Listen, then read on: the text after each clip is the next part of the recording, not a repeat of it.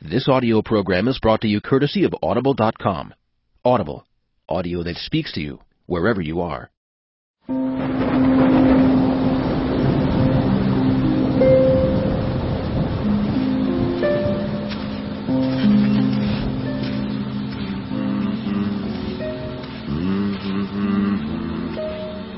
Caution, overload. Damping brake is set to manual. Fuel line safety switches off. Warning, overload. Orbital thrusters in landing mode. System overload. Cenobite 42 decimal.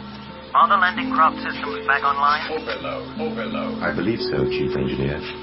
Are the damping breakers set to automatic? overload, overload, Would you like them to be? Yes, of course. Then they are. overload, overload. Fuel line safety switches on. Orbital thrusters primed. Pressure seal repairs holding. Overload, overload, Is that what you would like? Would I be asking if I didn't? overload, Then overload, they are. Most satisfactory.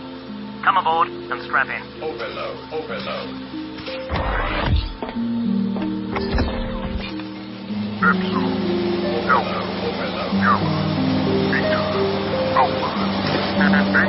Overload, overload, overload, overload.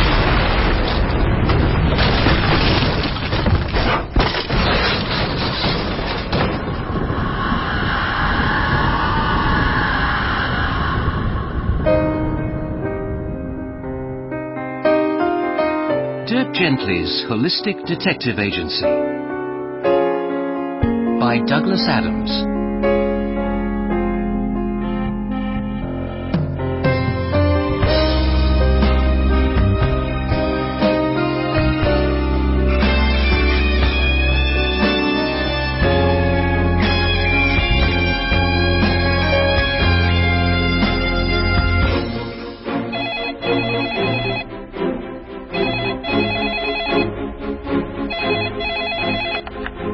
You've reached Dirk Gently's Holistic Detective Agency. We solve the whole crime. We find the whole person.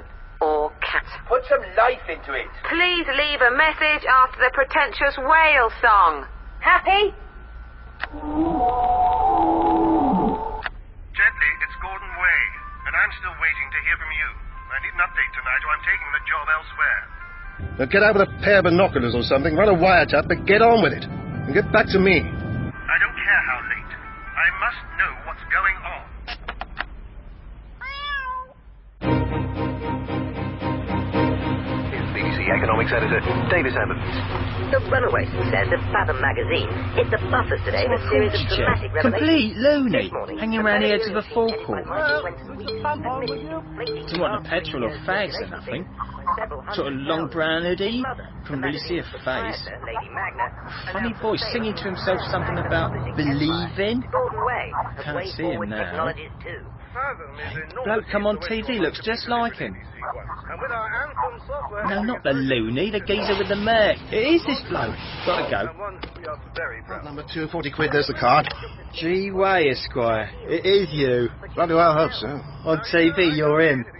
God, I need a haircut. Pin number? President Kennedy Jr. It's P-I-N, you don't need the number. What do you do on this system? Here's our ecological affairs correspondent, Jeremy Clarkson. That receipt? Yes. Oh, and give me a couple of those ordnance survey maps with footpaths. Got friends coming this weekend. Bit of shooting, bit of walking, you know. Not really. It's four fifty. Here's a fiver. Keep it. Hello? Your boot's unlocked. Hey? Car boot, not shut. Ah, right. Should be more careful. Job done. Business meeting, is it? Uh-huh. Huh?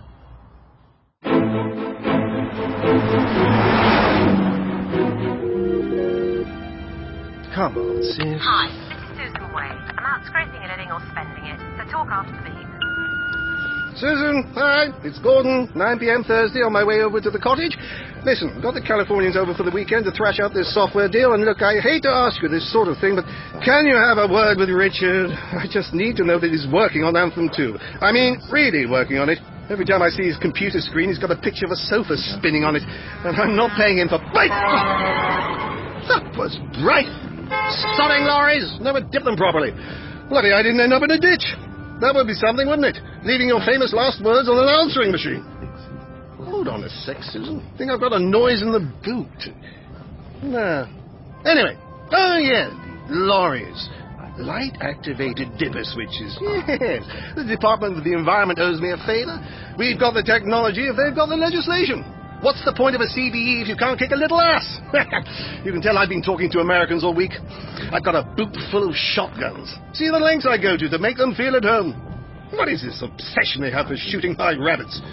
I should get some of those Beverly Hills signs on my lawn that say, armed response. Little ones, low down, so the rabbits can read them. Ah, sod it, I'll have to pull over and see to the boot. If he turns up at yours, can you get through to him how vital his input is? Richard is Anthem 2, and Way Forward Tech is a commercial bloody business, not a playground for adolescent code crunchers. Hold me a sec. Hang on.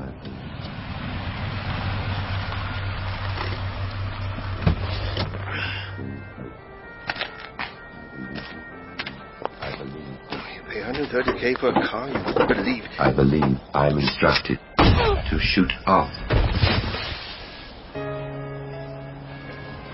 Hello? Are you comfortable?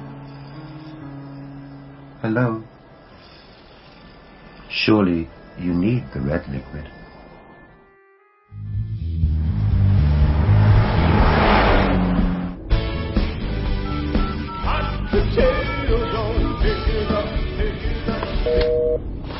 Dum, dum. Come on, Susan, finish your call. I'll just keep trying till you do. What the hell? You alright? Need a hand? What happened? Hello? Suit yourself then. Funny time for a priest to be lugging sacks around. Maybe he's a late night organic vicar. Hi. Susan, it's me. I'm out scraping and living on spending. So talk after the beep. Susan, it's Richard. What a mess. Look, I'm sorry, sorry, sorry. I know I promised to take you to the Coleridge dinner tonight, but I completely forgot, and I feel really bad. Especially after all the other cock ups.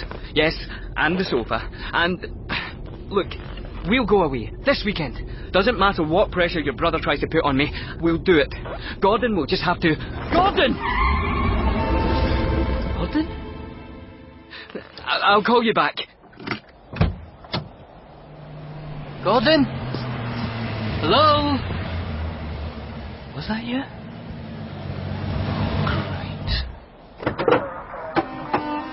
You make a habit of parking your car on a blind bend, sir? Uh, no, officer, sorry.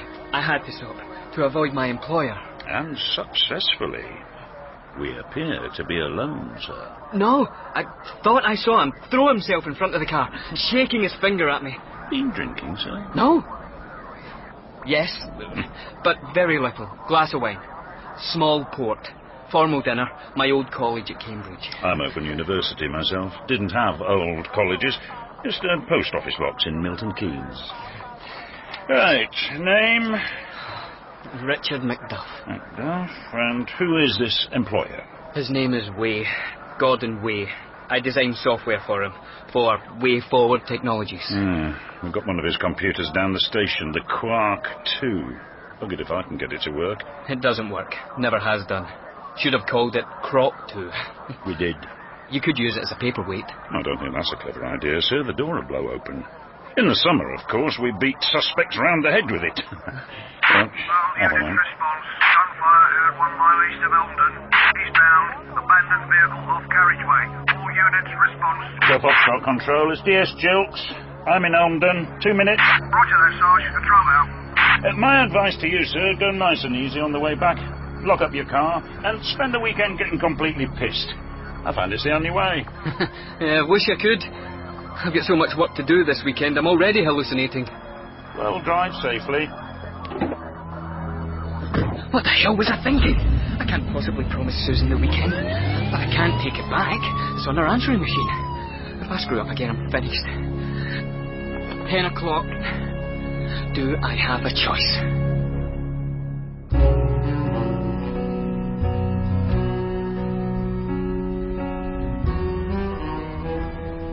Time 23:45 hours. Location rooftop Islington. observing Susan Way's flat. Weather cold. Tea colder. Sandwich warm. Are you expecting me to take this down? That's why you're here. Is this chicken wrap the one from the fridge? Best for last Wednesday. Yes. Can I go home now? It's been three hours since that message and nothing's happening. There's no substitute for good, honest detectiving, Miss Pierce.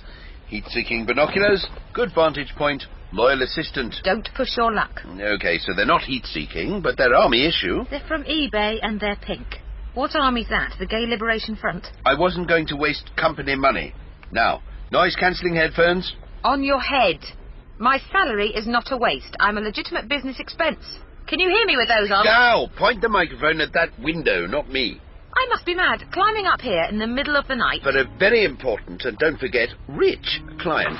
Shh. I'm so cold. I think they're coming back from their date. And hungry. No. That's not from inside her flat. I've got a last train to catch. I am not missing that and bowling. Oh, hey, focus, focus. Yes. Do we spy a burglary in progress? Take this down. Burglar is male, slim, 30s, dark clothing, scaling the rear of apartments where client's sister lives. No, no, stop. It isn't a burglar. Good, because your pen just ran out. It's Richard McDuff. The bloke we're waiting for. Is he supposed to be on the date with Susan Way? In which case, who is? You're the detective. Miss Pierce, only an holistic detective can end up in the right place at the right time for what, on the face of it, are all the wrong reasons. Besides which, I can't find Mrs. Sorkin's cat and keep tabs on Richard Macduff's extracurriculars. Look at him. This is a man in the grip of something greater than passion. A man too stupid to borrow his girlfriend's key. Think, think. Everything is interconnected.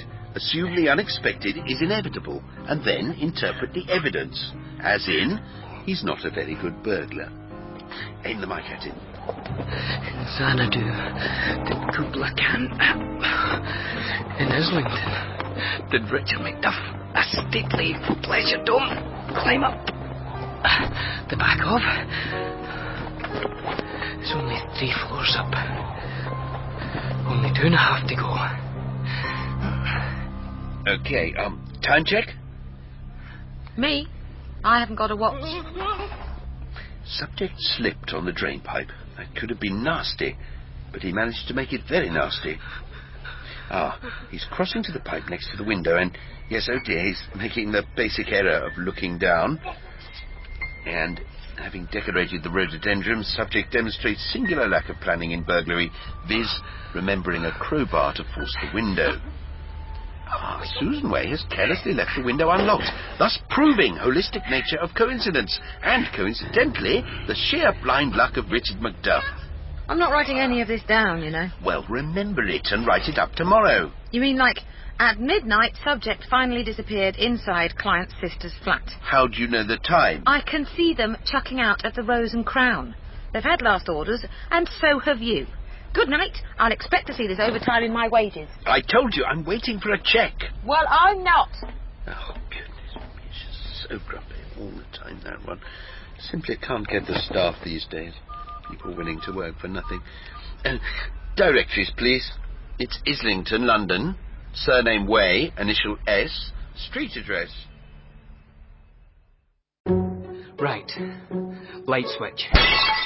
Damn. Damn. On the sideboard, under the sideboard. Answering machine. Where would she keep that old thing? Yes! You beauty! Pretty fool. Maybe the tape ran out before I rang. Susan, hi, it's Gordon. Can you have a word with Richard? I just need to know that he's working on Anthem 2. I Give it mean, a rest, really Gordon. working on it. Leaving your famous last words on an answering machine. I think I've got a noise in the boot.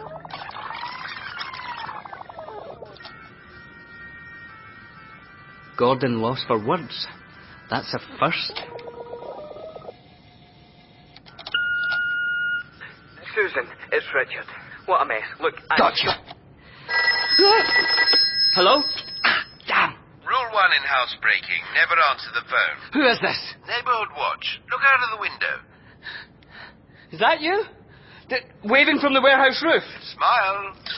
Rule two Never show your face where you can be photographed. Rule three. Are you listening, Richard McDuff? Yes? But how do you. Please never admit your name. But what. Now you're picking it up, though not impressively. A fast learner would have hung up by now, but. What do you want? Right now, a pizza. The more interesting question is, what do you want? Why does Richard McDuff, a relatively successful software developer, decide to become a burglar? And why is he burgling the flat of Susan Way, sister of the famous Gordon Way, for whom he does freelance work? I wonder if these facts can by any chance be related. Look, not that it's any of your business, but Susan happens to be my girlfriend, and I'm trying to get a phone message off her answer phone. Don't you remember what you said? Who the hell are you? Gently. Sorry, who the hell are you? Dirk, gently. Ring a bell? Dirk Gently, from college. Ding dong. Look, Dirk, this is none of your business. If you'd rather I spoke to Miss Way. All right. I forgot to take her out with me this evening. To make up for it, I left a message promising to take her away for the weekend, but I can't possibly go, so I need to get rid of the message before she hears it and dumps me for good, okay? Really? I have a feeling there's more. Well, there isn't. Then I bid you good evening. Good night. However, when you change your mind, I'll be at the Late Late Pizza on Upper Street. Come alone and bring money. Are you trying to blackmail me? No, you nincompoop, for the pizzas. We'll do it. Gordon will just have to. Gordon! Okay, spare tape. She must have one. Oh, yes! Swap them. Pocket this one. No, I can't do this. It's stupid. Take it. No, swap them back. Oh, what to do? No, put it back. Face the music. All square. Ah, flowers. Ah, No vase. Ah, No time. Look as if you're meant to be here. Ah, Sofa. See, that's what I'm good for, really. McDuff. Wednesday week. What a surprise. My name is Wenton Weeks. sir. Old habits. God, it's suddenly very cold in here. Richard, Hello, Susan. It seems that we are. Oh. I've been saving that up all evening. And don't try and pretend that's a bunch of flowers you've forgotten to bring. You're hiding behind your back. You tried that one before. No, it's a box of chocolates I forgot. Climbed up the entire wall without them. Do I feel a fool? Look, flowers. Ah, these are familiar. Did you break my vase? of course you did. I can see the wreckage under the sideboard. Excuse me for a moment, Michael. What? Uh, oh, yes, sure. Um, I was, um, well, we- we've just been. Couldn't care less, actually, Michael. No, absolutely. You're cross with me, aren't you? Going out for dinner with your girlfriend and all that. Um, Well, I mean, she rang me, actually. Michael, get real. You've never liked me, have you? You think I'm odd, admit it. Hey, look. A lot of people get professional help, actually. Excuse me? But you try convincing people that you're better. Can we go back a couple of quantum Nobody will believe me. Except the monk, of course. The monk? You've heard about the monk? The monk. Susan? Oh, is that the time? Here's what the time. Michael, thanks again. Lovely evening. Super Yes, meal. lovely. Mwah. Um, a- a- actually, I was wondering if... if Michael Daw. Yes, right. By then. Good luck with the um, treatment.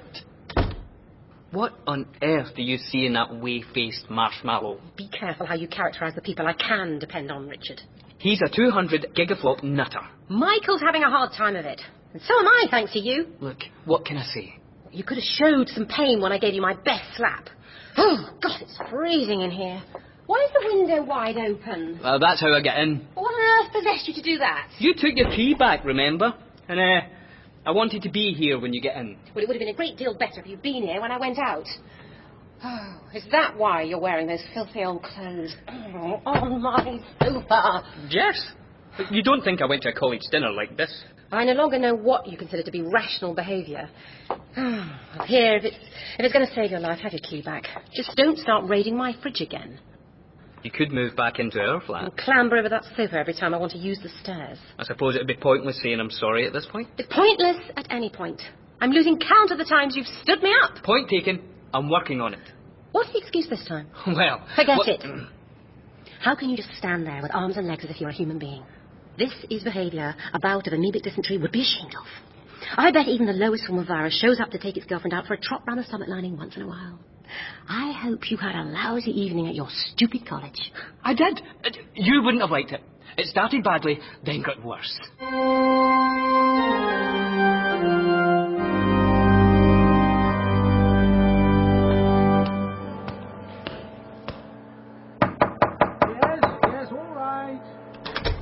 Professor Cronotis? oh. Oh, it's you. Oh, what is it now? Emotional problems? I'm sorry? Oh, no good being sorry, young man. You'll just have to buck yourself up. No, no, Professor. I'm Macduff. Richard Macduff? I know. I left about ten years ago, so. Well, I'm afraid you're well out of my care then. Off you go, and uh, you can take your drugs with you. What? N- no, I'm here for the dinner. You invited me. It's tonight. Oh, oh, my dear fellow. I ch- Why didn't you say? W- We're late. Now, now, come, come, come. I, I simply must show you the crenellated east wall. Um, built mainly to keep out the Jesuits. It did work, of course, but the bricks themselves are fascinating. Keep up, keep I expect you'll remember the great library tower of 1623. Yes, Professor. Built somewhat before your time. Although perhaps not before mine. Well, No, no, absolutely. and um, over in that corner, you can see the new gates to South Court. Oh, Really? Or rather, you could if they were visible. Yes, quite. Just here, of course, I really must point out Oh, yeah. Hmm. that pile of flagstones. What those builders do during daylight hours is a mystery. but we must hurry. Wouldn't do to miss Grace.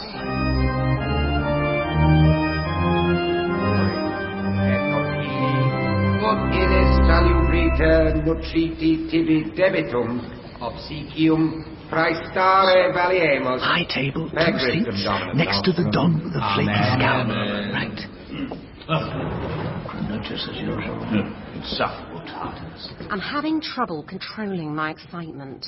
I can't imagine the thrill of actually being there. Yeah, look, I'm really sorry. I just forgot I'd invited you. Because I'd have simply loved to meet your old tutor. Uh, well, I was never actually taught by him. Gosh, Richard. Really? Technically, he was just there to supervise my general welfare, tell me when the exams were, not to buy drugs. Where not to buy drugs. Richard. But he was always pretty decent to me. You were always pretty decent to me. Was I? Was I indeed? Well, well, well. How marvellous. And marvellous that you've come back. Uh, Yeah. No idea what all this is about, by the way. I mean, all all the candles and silver and business generally means a special dinner in honor of something no one can remember anything about. Well, I'm just touched that you remember me, Professor Cronotis. Oh, please, call me Reg. So much shorter than Regius Professor of Chronology. oh, I remember you very well, I I think. um, These days my memory is like, like the Queen Alexandra birdwing butterfly. Colourful, flits prettily hither and thither, and is now, alas, almost... Almost completely extinct? Oh, have I said that before? Mm, once or twice. Hmm. But did I ever explain exactly what the Regius Professorship of Chronology did? Go on. Well, the chair was originally instituted by King George III, who was, as you know, well. Mad? As a box of frogs, and simply obsessed with time. Every palace filled with clocks.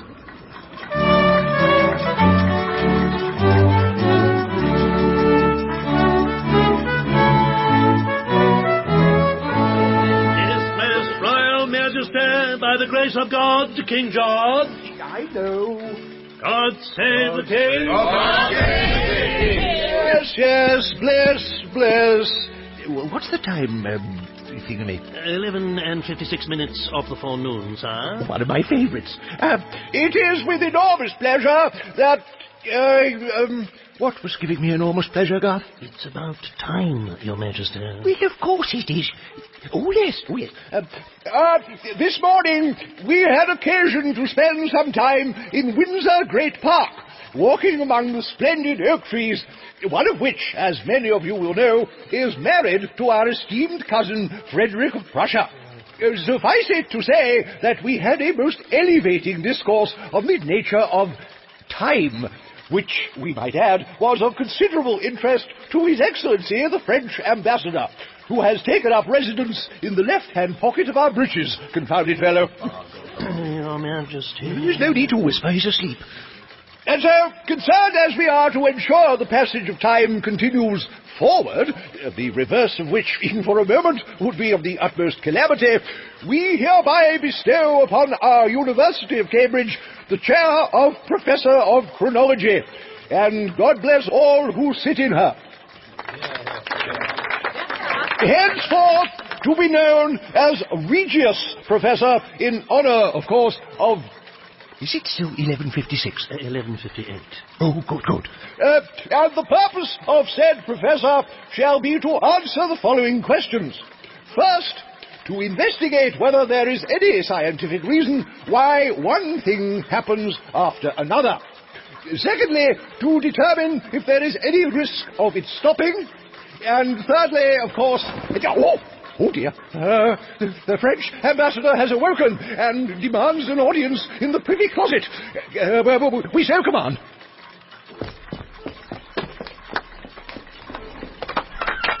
Ah, Sir Thomas. Sir Thomas, a moment. Uh, uh, you'd better find a suitable candidate for the king to appoint. Uh, quickly now. A candidate who can invent some plausible answers. And you may wish to leave in order to do it with the utmost haste. Why?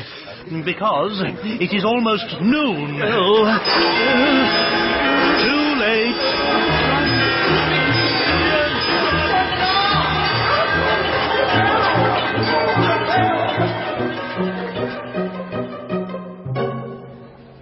Since the answers to the King's questions were clearly yes, no, and maybe, I realized I could then take the rest of my career off. And your predecessors? Oh, were much of the same mind. But the King had three questions. Oh, enough history. Who was that friend of yours when you were here? Uh, do you ever see him? Hmm? A chap with an odd East European name? Uh, Svlad something? Splad Jelly. Dirk Gently, as he is now. Ah. No, I never stayed in touch. Why do you ask? Um, oh, no reason. Uh, what about you? hmm? I, I gather you've suddenly done very well for yourself at last. hmm? Uh, well, yes, in fact. Yes, I have. Oh, yes. Y- y- young Macduff here is in computers. Why? Yes, oh, dear. Obviously not a subject fit for such a glittering occasion. Uh, Corley, wh- wh- what's all this about? This, this candles and silver nonsense? Coleridge. It's the Coleridge dinner, you old fool. Ah, did you hear that, Macduff? It's the Coleridge dinner. He was a member of the college, you know, uh, Coleridge. Samuel T. Poet? Yes. I expect you've heard of him. This is his dinner. hmm? Well, not literally. It would be cold by now. To cap everything, he had a horse in his bathroom. And I know you hate that kind of thing. Susan? Susan. Oh, yeah. Oh, listen, you must tell me this again when I'm interested. Susan. What can I do? Anything. Dinner at mine? Oh, you'll need to get rid of that sofa on your stairs. I'd feel more like coming round. Ah, yes, the sofa. It's stuck. I like this relationship going nowhere, upended, well and truly stuffed. Mm, bit harsh. Look, oh, I'm too tired to be angry anymore. Anything of being lobbied by Michael Wenton Wearisome has taken it out of me. well, I know you don't like him, but he can be sweet in his sad, bonkers kind of way. Hmm. Although he's obsessed with the idea that I can do something to stop Gordon buying up his magazine, whatever it's called. You mean fathom? Fathom. That's it. Anyway, nothing I can do, obviously. Well, that's business, isn't it? Gordon's People will turn Fathom into a sharp, intelligent magazine that people will want to read, not the borefest that Michael inherited from his father. Anyway, I'm glad you had a lousy evening. I want to talk about what we're going to do this weekend. Ah. Oh, I better just check the messages first. Ah, well. Susan, hi, it's Gordon. Well, Actually, I can't be bothered. It'll just be full of things he wants me to pass on to his secretary. Here, could you just give this tape to her when you go in tomorrow? Save me a trip? Uh, absolutely. Now, the weekend. Susan. I'm afraid I've got to work. Nicola's sick, and I'm going to have to depth her at the Wigmore on Friday week. Vivaldi and some Mozart I don't know too well. Mm. That means a lot of extra cello practice this weekend, I'm afraid. Sorry. Ah, right. Well, in fact, I should do some work too. I know. Gordon keeps on at me to nag you. Wants to know what you're doing. Oh, I wish you wouldn't. I'm tired of being pressurised. At least you don't do that. Well, I'm sure that there's some kind of grey area between being pressurised and being completely forgotten about. I'd quite like to explore. Mm. Give me a hug. Yeah, I think I can do that.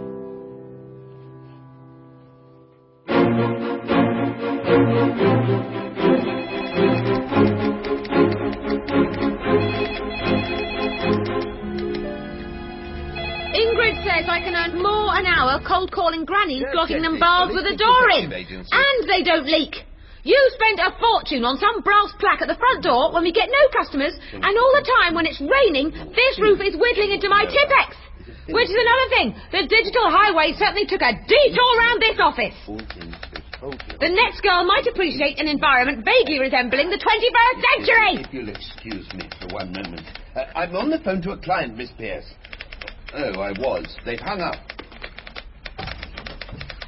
Ah, hello. Yes. Are you Dominic, uh, French license, sub four? Take a wild guess. Ah, excellent. Because I'm actually looking for the detective agency. Yeah, and? And is Mr. Gently in? Yes. Good. Or no? I am not in a position to say. His whereabouts are, as of now, entirely his own business. Are you his secretary?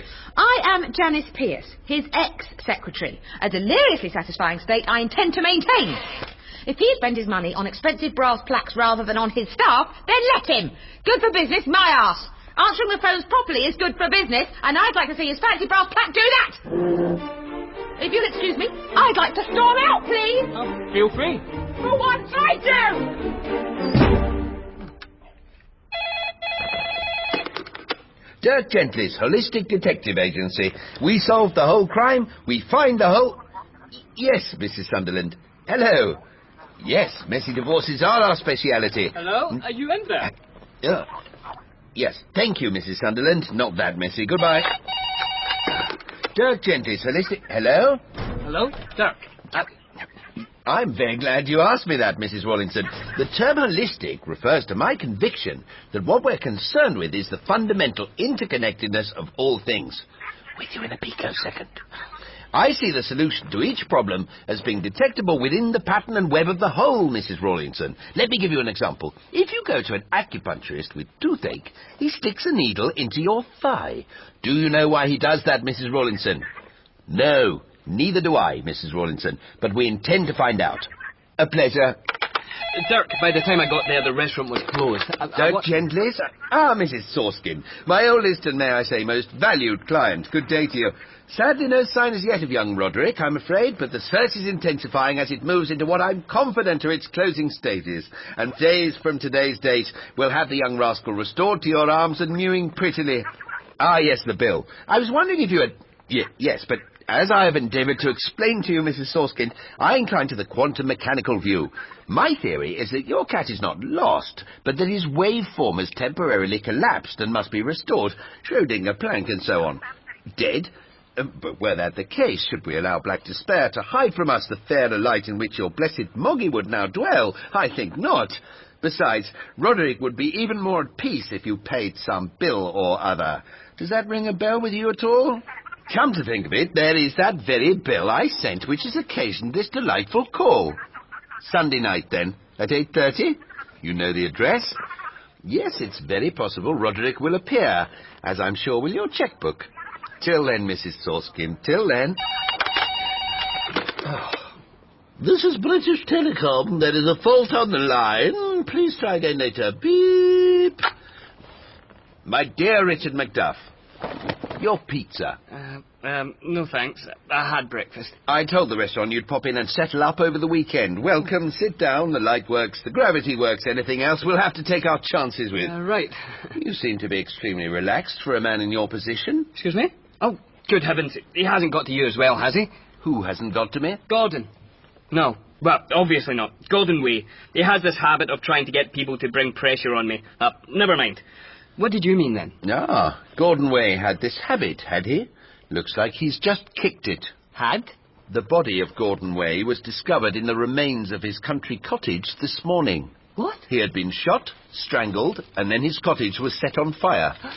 Given that shotgun pellets were found in his abandoned car three miles away, police think the body was moved afterwards. Furthermore, the doctor who examined the body is of the opinion that Mr. Way was strangled after he was shot, which seems to suggest a certain confusion in the mind of the killer. But what? By a startling coincidence, it appears that at around the time of death, traffic cameras show only one car on that stretch of road. That car belonged to a Mr. Richard Macduff, who is employed by the deceased, Mr. Gordon Way. But I was in Cambridge last night. Well, not the full story, is it? Well, no, It but, uh, has further been suggested that Richard Macduff, that's you, is one of the two people most likely to benefit from Mr. Way's death, since Way Forward Technologies would almost certainly pass at least partly into his hands. The other person is his only living relative, Miss Susan Way, into whose flat Mr. Richard Macduff, that's also you, was observed to break last night. The police don't know that bit, of course, nor, if we can help it, will they? The radio reports say that they are urgently seeking Mr. Macduff, whom they would like to eliminate from their inquiries, in a tone of voice that says he's clearly guilty as hell. My scale of charges is as follows £200 a day plus expenses. Expenses are not negotiable and are all necessary eventually. Am I hired? I, I don't even know whether to believe you. May I use your phone? Please.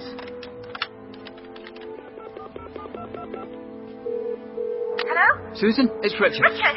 Gordon's been murdered. Are you all right? Don't tell her where you are. I'm at Dirk Gently's. I went round to your flat. It's crawling with police. I was only there. Hang up. Susan, listen, I. Here. Hey! The police will have a trace on the line. But I have to tell them it wasn't me. Oh, well, that's you off the hook then. Tell them it wasn't you. If only Dr. Crippen had thought of that, would have saved him so much bother getting hanged. Yes, but he was guilty. And so, it would appear at the moment, are you. But I didn't do it, for God's sake. What is happening? It is a truth universally misquoted that it's better to find cast iron proof that you're innocent than to languish in a cell hoping that the police, who think they got you banged to rights, will find it for you. Yeah, it's no good. I can't gather my thoughts. It's like trying to do calculus with someone kicking your head. What do you think I should do? hypnotism. In episode one of Dirk Gently's Holistic Detective Agency by Douglas Adams, Harry Enfield played Dirk Gently, and Billy Boyd was Richard Macduff. Olivia Coleman was Janice Pierce, Felicity Montague, Susan Way, and Michael Fenton Stevens played Michael Wenton Weeks. Toby Longworth was the Electric Monk, Robert Duncan played Gordon Way, Jim Carter was Jilks, and Andrew Sachs played Professor Cronotis. Geoffrey Holland played George III, Wayne Forrester was the courtier, and John Glover was Professor Corley. Philip Pope was the garage attendant, and the newsreader was Neil Sleet. The announcer was John Marsh. The music was by Philip Pope. The surround mix was by Paul Deely, the live effects by Alison Kenzie, and the sound design was by Paul Weir. The programme was dramatised by Dirk Maggs, John Langdon, and Bruce Hyman. The executive producer was Helen Chatwell, and the production assistant, Lisa Mayer. Dirk Gently's Holistic Detective Agency was produced by Joe Wheeler and the director, Dirk Maggs, and was an above the title production for BBC Audiobooks.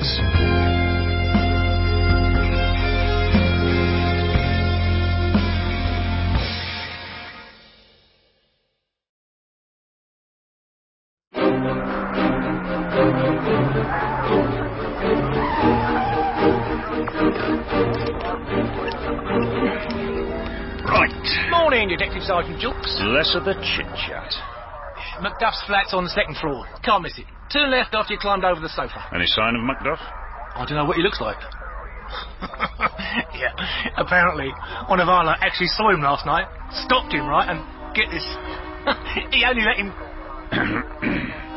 it was you, wasn't it, Sergeant?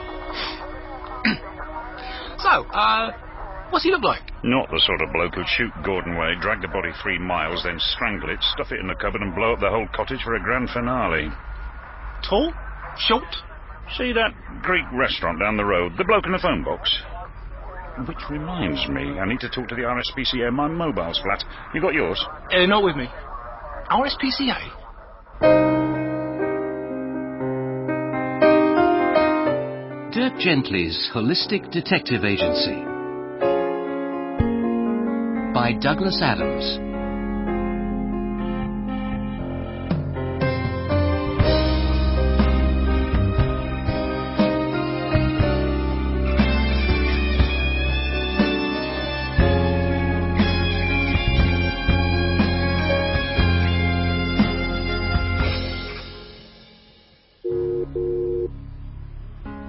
Hello? Susan, Richard, you hung up on me. sorry, I had to. I was at Dirk Gently's. What? Speak up. I can't hear you. I was with a private detective, someone I knew at Cambridge. Bit of a shady character, really. Richard, what is going on? I'm in the phone box outside my flat, and you were right. The place is crawling with police. They think you killed Gordon. I've already told them you couldn't have done it. I mean, they've got to believe the victim's sister, haven't they? But you must talk to them. I can't. Dirk says it's better to. Oh, Excuse me, sir. Move along. Sir! Don Mardis. What? What? Souvlaki, the small Greek sausage, madam, very tasty. Are you mad? Sir, parlez-vous on English? There's only a plaque, a billing bowl of haricot beans cooked in a tomato and a vegetable sauce. I know what Phasalia Plaki is. Stefano, we have many delicious dishes here at the Athena. This is your establishment here, sir. Restaurant Phone Bust. Uh, yes, lady. Is party of 42? Starter for person number one. Oh, um, calamari. Uh, medium rare? Over easy? Ah, okay. Uh, person number two. Never mind. He's gone. Sorry, Susan. Had to think fast. It was the policeman who stopped me last night. Did he recognise you? Kept my head down. Look, can you think of anyone who had a grudge against Gordon, who'd want him dead? How long have you got? Oh, great. Michael went in weeks for a start. Wednesday week. But he was with you last night. Mind you, he was behaving very oddly. And you weren't. Breaking into my flat, True. Was he with you the whole evening? every thrill packed minute, moaning about how his life was ruined thanks to Gordon and his mother. Did he mention a monk? He did to me. Excuse me? Never mind. Look, I think I'll have to do this Dirk's way. But, no, but, but Ri- Richard! I'll call you back. Now, Mr. Wenton Weeks, do lie down. Right, when you're comfortable, tell me where you'd like to start this week. My mother hates me. I'm sure she's trying to destroy me. I see. I was rather hoping we'd break new ground. Right. Well, um, I'm almost certain I'm being followed by a monk on horseback from outer space. Right. Um, let's go back to your mother, shall we? The BBC economics editor, David Evans. The shockwave. Can't believe it. He was here last night. Filled up, bought a couple of maps. Murder of Gordon Way. Nice Shares enough have bloke. fallen in Tokyo. Lovely car. Quiet evening too. Well, except for this weird priest bloke who was hanging around. Hang on, Jeff. He's back. I'll catch up later. Yes, sir. Can I help you? I believe you can help me. Okay. You want to say something? I'm happy to believe that too. And I will say something. You have the television on while you are working, but no video recorder. Uh, no. Well, you can relax now. I was watching you yesterday, but I had instructions, so I had to find a way to fulfill them. Now, however, I am able to take over. You may go back to your work, I am working. Take over what? watching the television. You are? Have you heard of a labour saving device? What, like a dishwasher? Yes, yes, like a dishwasher. Dishwashers wash tedious dishes for you, thus saving you the bother of washing them yourself. Video recorders watch tedious television for you, leaving you free to listen to the radio or otherwise enjoy life. Uh, w- well. In the absence of a video recorder, I can take over the tedious business of watching your television. I am an electric monk. Ah, you're a winder. Jeff hired you. I can save you the bother of believing he did. Electric monks are labor saving devices. We save you the onerous task of believing all the myriad tiny things that you are daily called upon to sift for veracity. Look, is there someone I can call to come and get you? Do you believe that buying a car shown driving through empty city streets in an obscenely expensive advertisement means you will never sit in a traffic jam again? Uh, no. I do. Do you believe that an Austrian born California governor with a heart murmur is capable of defeating entire armies of cyborgs? No, but. Allow me. I also believe that any entertainment featuring laughter from an invisible audience is hilarious. That my bowels, were they biological and not polypropylene, could not function without probiotic nostrums. And that 35% of all dining tables are hermaphrodites. But my programming may be at fault on that last one. Right, that does it. Out! Yes, out! I believe, I believe I am being thrown out, and that you are repelling me out from the door. Yeah, and stay out! I believe I am outside now.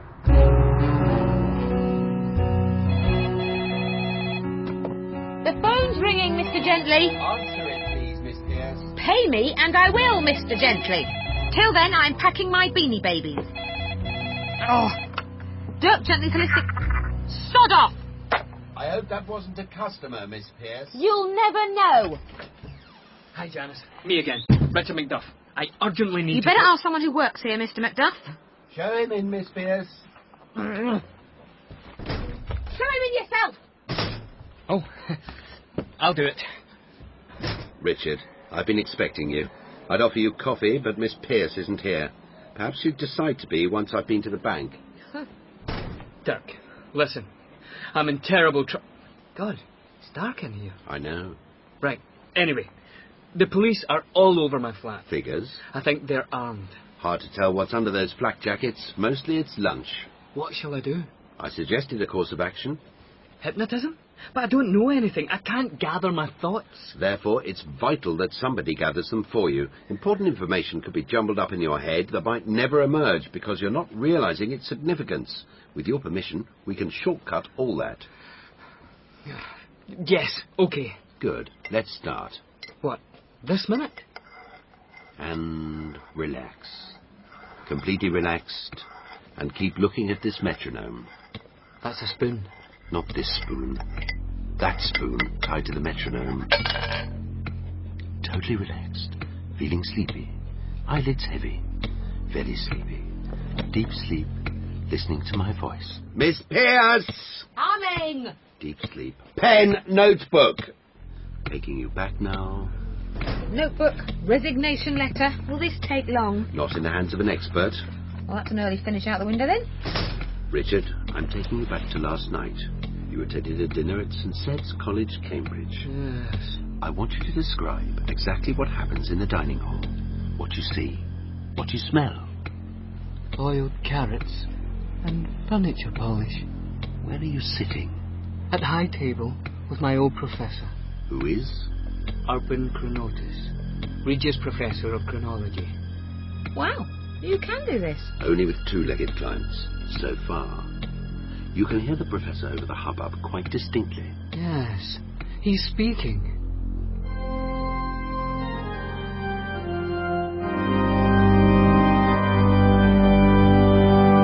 I gather, young Macduff, you've done rather well for yourself at last. Hmm? It's all relative, Professor Chronotis. Oh, no, Ray, child, sissy. Reg.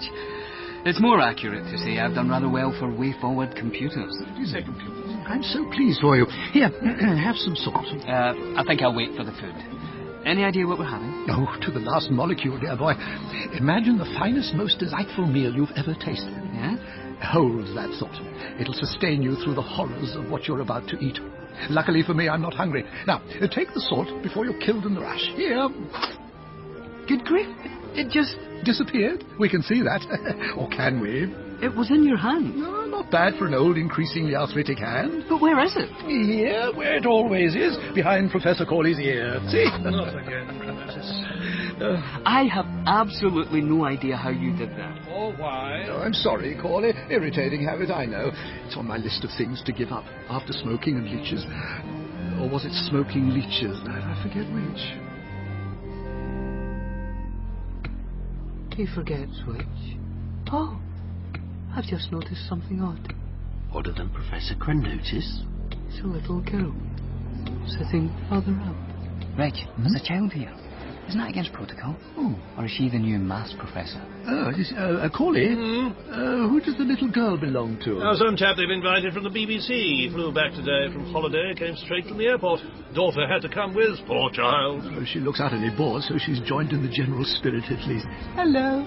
Not surprised they've given some old jug to play with and ignored. Now, the girl found the pot in Greece.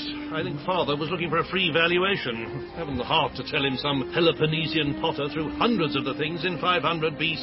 Antiquity does not automatically confer value. Or, as you'll have found, Cronotis, good taste. Oh, yes, yes, quite true. Um, see that brick, Richard? Hmm? Wordsworth was once sick on that brick. Great man, but you wouldn't get tuppence for the brick. Don't leave soap on us. Uh, Don't leave soap, Professor. dear, oh, Hmm. thank you, thank you. yes. Don't leave soap, sir. Mm, Thank you.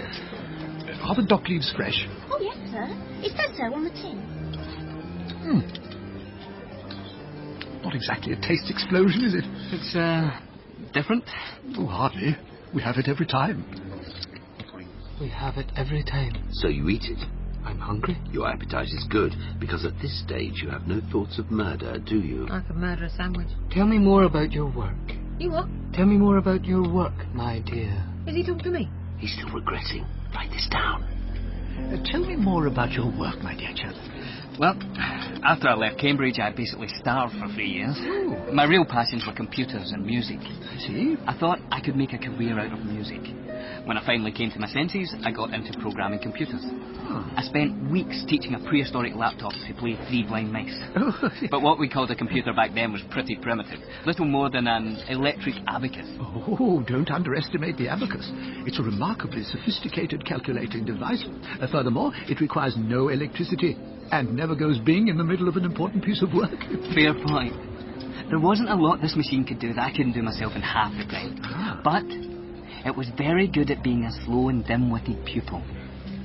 They are hardly in short supply. I could hit a dozen from here with this bread roll. Uh, ooh, do some damage too. I mean that programming is like explaining something complex to someone slow and dim-witted. You have to break things down to their building blocks. In doing so, the teacher can end up learning more than the pupil. It would be hard to learn less than my pupils without undergoing a prefrontal lobotomy. yes, and, and um, as a result of this, you found yourself working for Gordon Way of Way Forward Computers. Gordon read a magazine article I wrote about my work. He wanted to reinvent the wheel. What? In computer terms, reinvent accountancy software. That's where the money is. Literally. That's where the money is. Literally. I'm losing the will to live here. What has this dinner full of boring old farts got to do with Gordon Way's murder? It's not boring. Those old dons have more nervous tics than a rabid porcupine. How would you know? I was a student there, briefly. Richard, tell me what you told Reg. Your first meeting with Gordon. We were in his office at Way Forward Technologies. Okay, Richard. I read your piece in Fathom. Here's what I want. The guys and dolls of all accounts programs. The West Side story of business spreadsheets. Bill Gates meets Steve Jobs on Broadway wearing pink spandex. Uh, I'm sorry? According to you, the building blocks of nature, the way the plants grow, mountains erode, or rivers flow, are fractals, basic patterns that get complex as they are enlarged. And the closest humans come to expressing these complexities is through music. Yes, it's the most abstract of the arts. It has no purpose other than to be itself. But If music is a way of expressing mathematical data, and nature balances itself through the interaction of fractals, with accountancy being essentially the balancing of mathematical data. Any set of accounts is, in the end, a pattern of numbers, balanced through the interaction of simple rules, like fractals, like music. Exactly! And that's what I want. An all singing, all dancing spreadsheet application like no other. But there are hundreds of spreadsheet apps, packed with features, bar graphs, pie charts. Not charts! I want the pie flung out of the screen into my face! I want bar graphs so plush they're upholstered in button leather! A user interface so intuitive it reads my thoughts before I thunk 'em. Graphics that make the Mona Lisa look like a daub in chimpanzee poo! Accountancy software that sings! I need better than that. I need bloody genius. Richard, I don't want the competitors to worry when they see this. I want them to hemorrhage. Okay, Gordon. I'll give it a go. Hemorrhage? The computer business is cutthroat, and Gordon was dealing in dodgy software when every other 12 year old was dealing playground pogs. But if you reduce music to mechanical maths, where does the emotion come into it? The shape of a flower. The way a baby grows. The last chord of a symphony. All can be described by the complex flow of numbers. That's the beauty of it. That's what I demonstrate to Gordon. Okay, Richard, it's crunch time. Right, uh, Gordon. Uh, This is for demonstration purposes only. It's very much in the beta stage. Show me the beef. But Anthem will take your company accounts and um, express them as fractal waveforms. Anthem, fractals. I'm loving the way you're talking. So, right, well, here's WayForward's annual report expressed as a conventional spreadsheet. Yes, right, traditionally rows of numbers, lots of cells, unintelligible interface. Here's the same data interpreted by Anthem. It's Mozart! Not exactly! Like it? The graphics, that bar graph's like something by Pixar. Richard, I'm totally rogering this idea. Show me another. Okay, um, let's take the UK's balance of payments for the last five years. Genius beats this thing! Look at the candle! How do I know you're not just inventing this? Okay.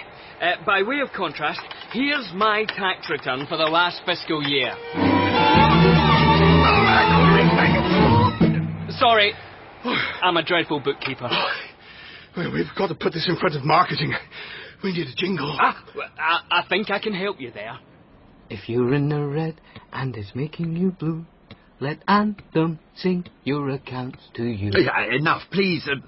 Uh, Richard, let's get back to last night, the Coleridge dinner at St. Sed's. Hmm. You've just told Professor Cronotis about Anthem.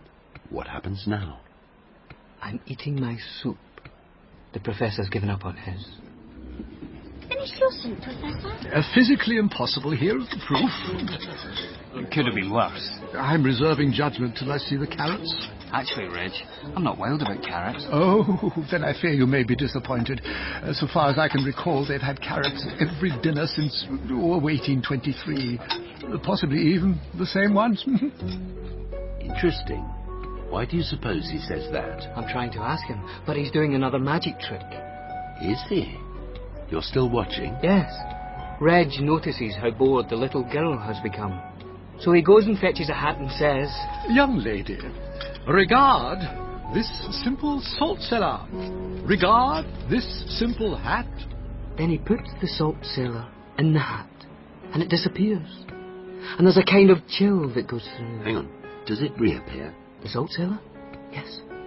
In the Greek pot, belonging to the little girl. Reg asks permission to smash it, and there's the salt cellar. Impressive trick. He put it there. He couldn't. The hole in the pot is too small. Hmm. A plant. A pot plant. The little girl was a plant. In on the trick, or. No. Does she seem to know Reg well? Not at all. But ever since he's come back with the hat, he's been sort of flushed and quiet. I ask him if he's all right. Uh, m- me, yes. Yeah, I'm just, just a bit peckish. I Ah, thought you ran hungry. Uh, uh, wa- wa- wasn't I? Gentlemen, box of ring shandy on a bed of roasted grapes. So it is. With carrots. Oh, oh, quite extraordinary. Well, in the end, you know, Anthem's just maths. No, I, I mean the liver. Uh, gentlemen, members of college, honoured guests, pray silence for the provost. As tradition demands, I shall recite the noble text from memory, in toto. I'd prefer it in English. In Xanadu did Kubla Khan a stately pleasure dome decree, where out the sacred river ran, through caverns measureless to man, down to a sunless sea. And this is when they start the Coleridge reading. The what? Samuel Taylor Coleridge, early 19th century poet and laudanum addict. A junkie poet. It's an annual dinner in his honour. Ah. And no, I won't organise one here so you can roll spliffs in the office and knock out dirty limericks on the back of unpaid invoices. How did you? Most minds are tricky to read, Miss Pierce, but yours is an audio book yelled through a megaphone by Brian Blessed. I was only amusing myself. You're lucky to have such an undemanding audience. Richard, what's happening now? The provost gets to the second part of the poem, the part where it gets really weird. To Asgard, where Odin's son quells the rhinoceros. And lo, he stays his hammer. Hmm, sorry. How much longer do you think this goes on for? Oh, God knows. It's one of the longest poems in English literature. One begins to see the appeal of laudanum. Just, I have to drive back to London tonight. Come online. I have to drive back to London tonight. So you've made your excuses. You leave. No, I promise Reg I'll have a drink with him afterwards. So we go back to his room. See if you can find the sofa. It's probably under something. oh, sit on it if you can. Uh, I, I, I don't know if you'll manage it. It always feels to me as if it's been stuffed with cabbage leaves and cutlery. Uh, do, do you have a good sofa? I have, but I've never sat on it. Not that I wouldn't like to. It's stuck halfway up the stairs to my flat. The delivery men got it jammed trying to turn it in the stairwell. It won't budge either way. That's odd. I've never come across any irreversible mathematics involving sofas. I'm trying to solve the problem using computers. Ah, computers again, yes. Uh, Ah, now, wh- wh- what can I get you? A, a brandy? A port, perhaps? Tea is what I'd really like. Oh. If you're making one, I, I have to drive. Oh, indeed, yes. I really mustn't be long. Damn, left my mobile in the car. Uh, so, what about the rest of your life, young MacDuff? Are you married? Well, no, not married as such, but yes, there is a specific girl that I'm not married to. Is Uh, she a computer bot as well? Professional cellist. In fact, she's also Gordon's sister. Oh, that's fascinating.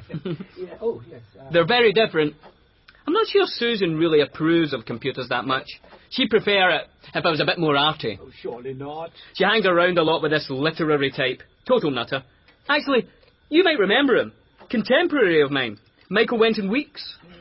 A few months ago, he asked me to join the board of his wretched magazine. Hmm? What's it called? Fathom. He published my article about fractals in Fathom. Said he didn't understand it. Uh, Fathom, that's it. His mother's uh, lady, what's her name? She- She's always on the phone. Wants to build a college and new library. Lady Magna. She's just sold Fathom. Oh? To Gordon Way, of all people. I don't even think Michael knows yet. He must by now. It's been all over the financial pages. Now, Michael, darling, Yes, Mother. how shall I talk to you? As my son or as the former editor of Fathom? Close your mouth, please. We've lost pianos that way. What do you mean, former editor? I'm so glad that's out of the way. Now, look at these figures. The ones on the right are your reports for the incomings and outgoings of Fathom. Yes. The ones on the left show the actual figures. Anything strike you about them? At all? Well, I, I can explain. You see, um, Would it help? No. So, that's all perfectly satisfactory then. don't, don't you want to hear what I've Darling, I'd sooner shut my nipple in a car door. I'm just happy to know that you do have something to say on the matter to clear it all up. I'm sure the new owner of Fathom will be glad to listen to whatever it is. What? You're actually selling Fathom? I've already sold it for one pound. Darling, I have another appointment. Who have you sold it to? Gordon Way Oh, for heaven's sake, Mother. Uh, Gordon Way is. is very anxious to be seen to patronize the arts, and I do mean patronize. Now, unless it's something important, could you um, I won't let you get away with this. Well, That's exactly what Gordon said when I showed him these figures. Now, darling, I can see you're troubled by this. Don't you have an appointment? You haven't heard the last of this.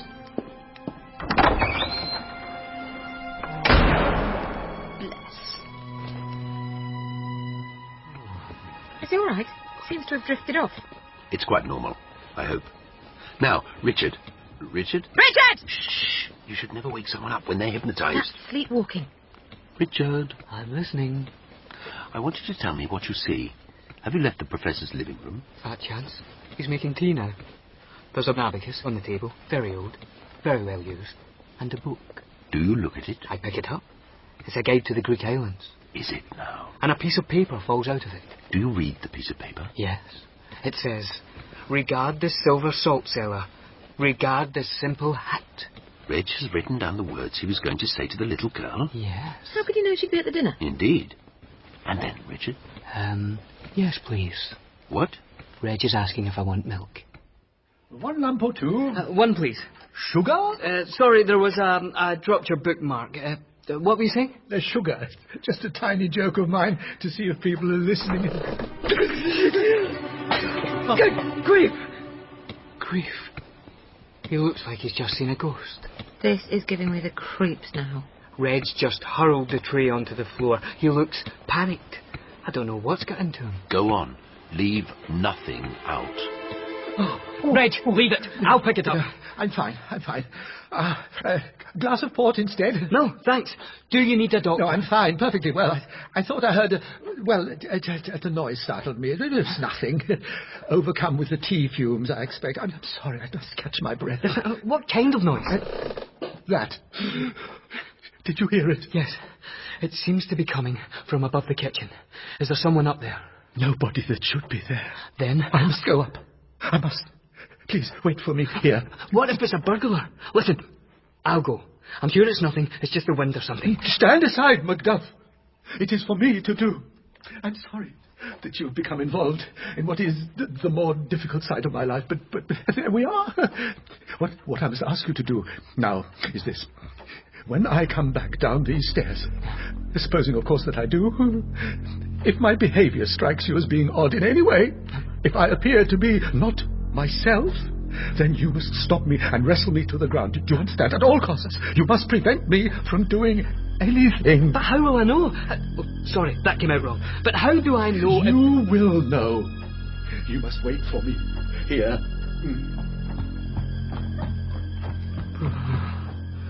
Better hurry. Freezing in here.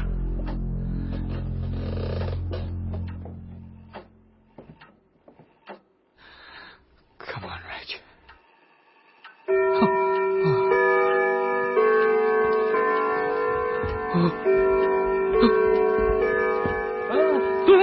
It's all right. It's just a horse in the bathroom. That's odd enough for me. What you? Oh, get off! You wouldn't let me go. Did I'm all right. You have to see. It's just a horse, a perfectly ordinary horse. Uh, Ah, ah, oh, but yes. Thank you for taking me at my word. A horse. I'm going to take a wait. Let it be. It won't be long. There's a horse in your bathroom, and you stand there listing Beatles songs. Eh? No, I, I, I'm sorry if I alarmed you earlier. It was just a slight turn. These things happen, I'm afraid. But she's only a horse, for heaven's sake. I'll let her out later. But how did she get in there? I left the bathroom window open. I expect she came in through that. You're doing this deliberately, aren't you? Doing what, my dear fellow? Look, I don't understand what any of this means, but I'm going to find out. What can you see? Tell me exactly. Um, a bathroom. Not very large, panelled in oak linen fold. You wouldn't get that at home base. Uh, the other fittings are pretty institutional. Scuffed black and white lino, enamel bath, chipped but clean. Small basin with a toothbrush and toothpaste in a glass. Lavatory with original chain pulled system. A cream painted wooden cupboard in the corner with an old bent wood chair next to it, bearing two neatly folded towels. And a large horse. Oh, good girl. Stay. As you as you- Okay, according to all my five senses, you do seem to have a horse in your bathroom. And is that port still on offer? Oh, both here and at Tesco's. yes, a good thing your friend didn't come along after all. Friend? Well, you came alone on account of that sofa stuck on the stairs, no doubt. I'd saw the thing up if I were you. Don't want to sacrifice your happiness to a sofa. Or um, maybe she decided that an evening with your old tutor would be blisteringly dull and opted for the more exhilarating course of washing her hair instead. Oh, dear me. Yes, I know what I would have done. It's only lack of hair that forces me to pursue such a hectic social round these days. I've really got to go. Can I borrow your phone? No, certainly, yes, if if you can find it. Don't you find losing your phone inconvenient? Oh, not really. It doesn't work.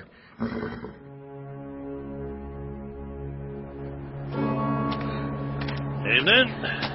Oh, Mr. Macduff, isn't it? You remember? All porters never forget the young gentleman, sir. Even when we try. Hey, good night to you, sir. Uh, look, is there a a horse anywhere in the college? I mean, you would know if there was, wouldn't you? No, and yes, I would, sir. Thanks. Dear, oh dear. Oh, here's your brew, Bill. Oh, getting a bit colder tonight. I think it is, Fred. Thanks. You can say what you like about people. They don't get any less peculiar. Fella just now asking if there was a horse in the college. Yeah? Well, I had a bloke in the lodge earlier. Well, a priest. Couldn't understand a word at first, but he seemed happy just to stand by the fire and listen to the radio. Blooming nerve. Standing in front of your fire like that. In the end, I told him to shoot off. Didn't want to use language. you know. and this priest says, Is that really what I must do? Shoot off. And I said, Yes, shoot off. And he just looked me straight in the eyes and he said that he believed me. Foreigners. I only mentioned it because he also said he left his horse in a washroom and could I see it was all right for hay? Excellent, Richard. Now you will wake up on the count of three. One, two, three. And wide awake. Near enough. Ah, ah, oh. Any help? No, I'd say so, wouldn't you, Miss Pierce? He could have been making it up. What? How could he know about that last bit? What last bit? That stuff with the porters and the priest, he'd left by then. Well, no, I, I was just outside looking for my car keys. I overheard them. Oh, I wonder if they were talking about Michael's monk. Pardon? Michael insisted he was being followed by a monk. Now, this is weird because while I was driving home last night, I could have sworn I saw a priest dragging something across a field. Oh, oh! What? I just remembered what else I saw last night, just before the policemen arrived. Ooh, oh, I'm getting shivers again. I saw Gordon in the road, flagging me down. What time was this? Ten o'clock. I checked my watch because I thought Susan might have gone to bed. You saw a ghost. Time of death was estimated at 9 to 9.30. Come on. Where are we going? To visit the scene of the crime.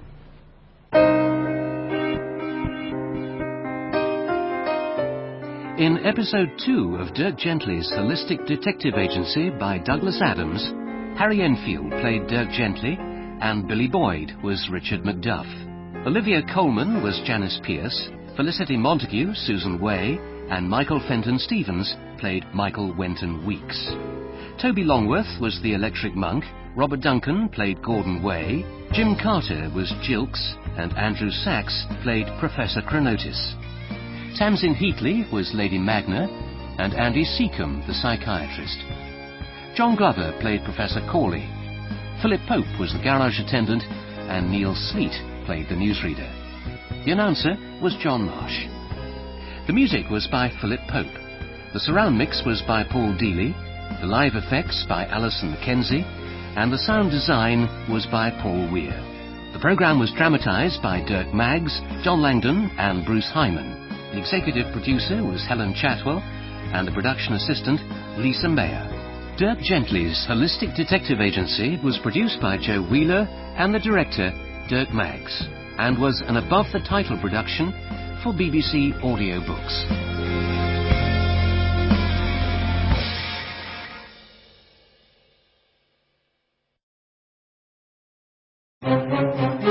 Scene of crime. Do not cross. Dirk. My picture's been circulated. Suppose that policeman recognises me. He's too busy admiring Gordon Way's Mercedes. Pretend to talk animatedly to Miss Pierce while I deal with him. Yeah, and I'll nod like a demented penguin on crack. We're bound not to draw attention. Sarcasm noted, Miss Pierce.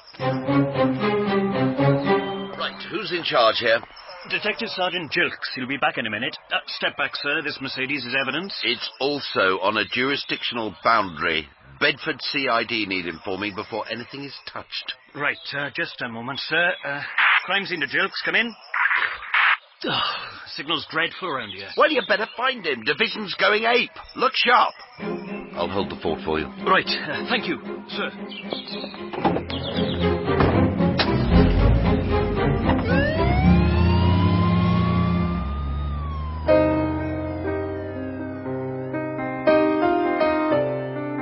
Dirk Gently's Holistic Detective Agency by Douglas Adams.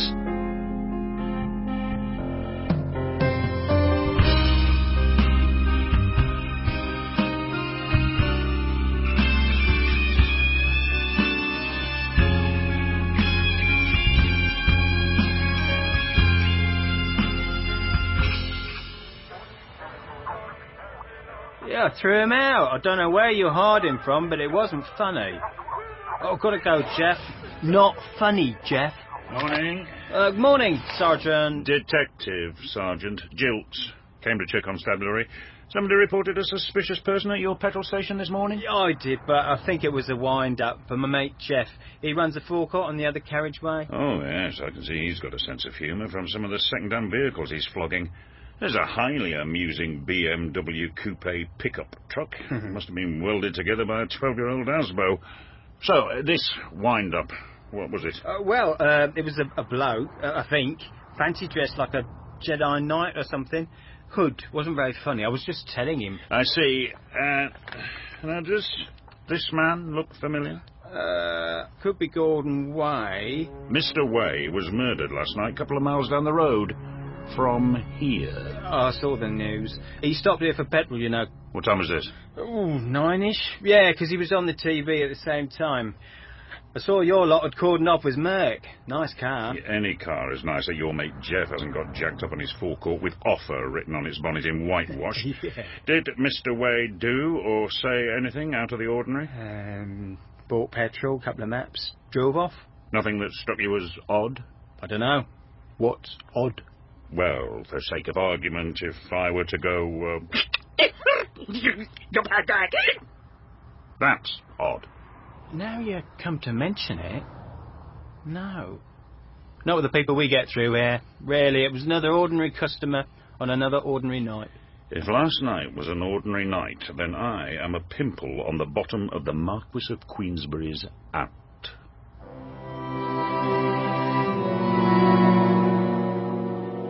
Let's put ourselves in Gordon Way's Gucci loafers. Last night, this Mercedes is travelling towards the country cottage where he'll be entertaining clients for the weekend. They're American, so he's carrying guns in the boot. Sounds like a reasonable precaution. And, as befits the owner of an expensive car stereo, he has no ear for music, so he's playing some old skating tune. Uh, Strauss wrote old skating tunes. That's Ravel. I thought he was the shoe shops. Uh, you're not thinking of Freeman, Hardy and Willis? Whilst driving, Gordon makes a call to his sister Susan and leaves a message on her answering machine. A message that its subject, her boyfriend Richard Macduff, finds when he breaks into her flat later in the evening. Correct, Richard? Correct. We'll come back to why you broke in later on. Now, whilst asking Susan to make sure Richard is working on vital software instead of messing about with diagrams of stuck sofas or blowing kisses in her ear, Gordon hears a noise from the back of the car. Without hanging up, he gets out to check, at which point he is murdered with one of his own shotguns by an assailant who has to be hiding in this boot. Look closely at the boot lock.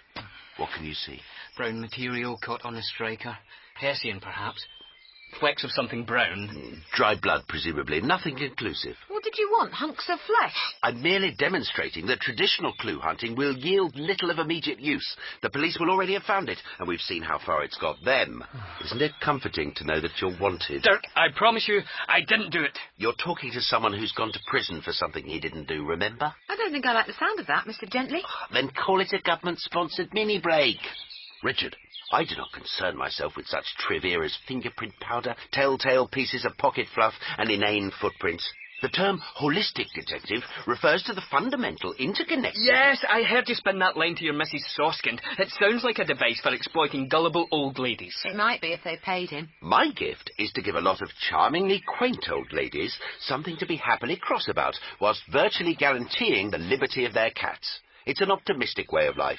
I hope for fascinating and remunerative cases. My secretary hopes that I will pay her. Her landlord hopes that she might produce the rent. And hopefully, so it goes on. And on and on. Is there, you ask, Richard, and I put the question for you because I know you know I hate to be interrupted, is there a single case that exercises the tiniest part of my intellect, which, as you hardly need me to tell you, is prodigious? No. But do I despair? Yes, until today. Ah, my misery has lifted your depression. That's a comfort. So what was all the rubbish about cats and quantum mechanics? Well, here's the thing. You remember Schrodinger's cat? Mrs. Schrodinger. Nah, before my time. It's a theory about quantum mechanics. Oh, great. You got him off on one now. Miss Pierce, imagine that you take a cat and put it in a sealed box with a lump of radioactive rock and a bottle of poison gas. Always cats. There is an exactly 50-50 chance that an atom in the rock will decay and emit an electron. Either it will or it won't. If it does, it triggers the release of the gas and kills the cat. If not, the cat lives. Since the decay of a single atom is a quantum level event that can't be observed until you open the box, the probability that the cat is alive and the probability that it is dead are 50-50 two different waveforms superimposed on each other inside the box. But you can't know the answer without looking. And the instant you look, the waveforms collapse. The probabilities resolve. It's self defeating. It's like playing with yourself, this, isn't it? It's tosh. Exactly. Schrödinger invented it to show quantum theory was tosh. That doesn't mean it hasn't been tried, though. It's been tried? What would be the point? The point was to introduce a psychic into the experiment in an attempt to divine the health of the cat without opening the box. Surely not. Surely was. They called me. But it all turns on what happens inside the box before it's observed. Clairvoyance is just another way of looking in the box. That depends on your view of clairvoyance. And what's your view? I'd be interested to know, given your history. What history? I take the view I have always taken. Which is? That I'm not clairvoyant. When the researchers called me in, the cat was neither alive nor dead, but completely missing. It did not require clairvoyance to deduce that the animal had merely got fed up with being repeatedly shut in a box and occasionally gassed, and had taken the first opportunity to leg it. It was the work of a moment to set a saucer of milk by the window and call Bernice. Its name was Bernice, and the cat was restored. You say you're not clairvoyant. Then what about the exam papers? What exam papers? A coincidence. Coincidences can be frightening and dangerous things. That one caused me to be locked away with a lot of people who, coincidentally, were also protesting their innocence. You do know that policeman will be back any moment. Exactly. Now, what impression can Gordon Way have had of being shot? What impression? The man was dead. Was he? You saw Gordon further up the road after the time of death. I was hallucinating. Look, Gordon is the world's richest natural resource of guilt pressure. It was. He demanded I finish the Anthem software when I promised to spend the weekend with Susan. I'd have to let her down, again, in order to keep him happy. I was stressed. Not as stressed as someone getting shot. Quite. Here is Gordon Way, freshly killed, wondering what to do next. Hmm. What, what are you doing? Channeling. We need to retrace the dead man's movements after the shot was fired. You just said you weren't a clairvoyant. I'm not. There's no scientific method in clairvoyance, no way of measuring its results without the collapse of logic. But that leaves the 50 50 chance that somewhere beyond our capacity to measure, the waveform packet that was once a sentient mind survives. A scientific conundrum I intend to explore holistically. Oh, is it me or is it suddenly freezing cold?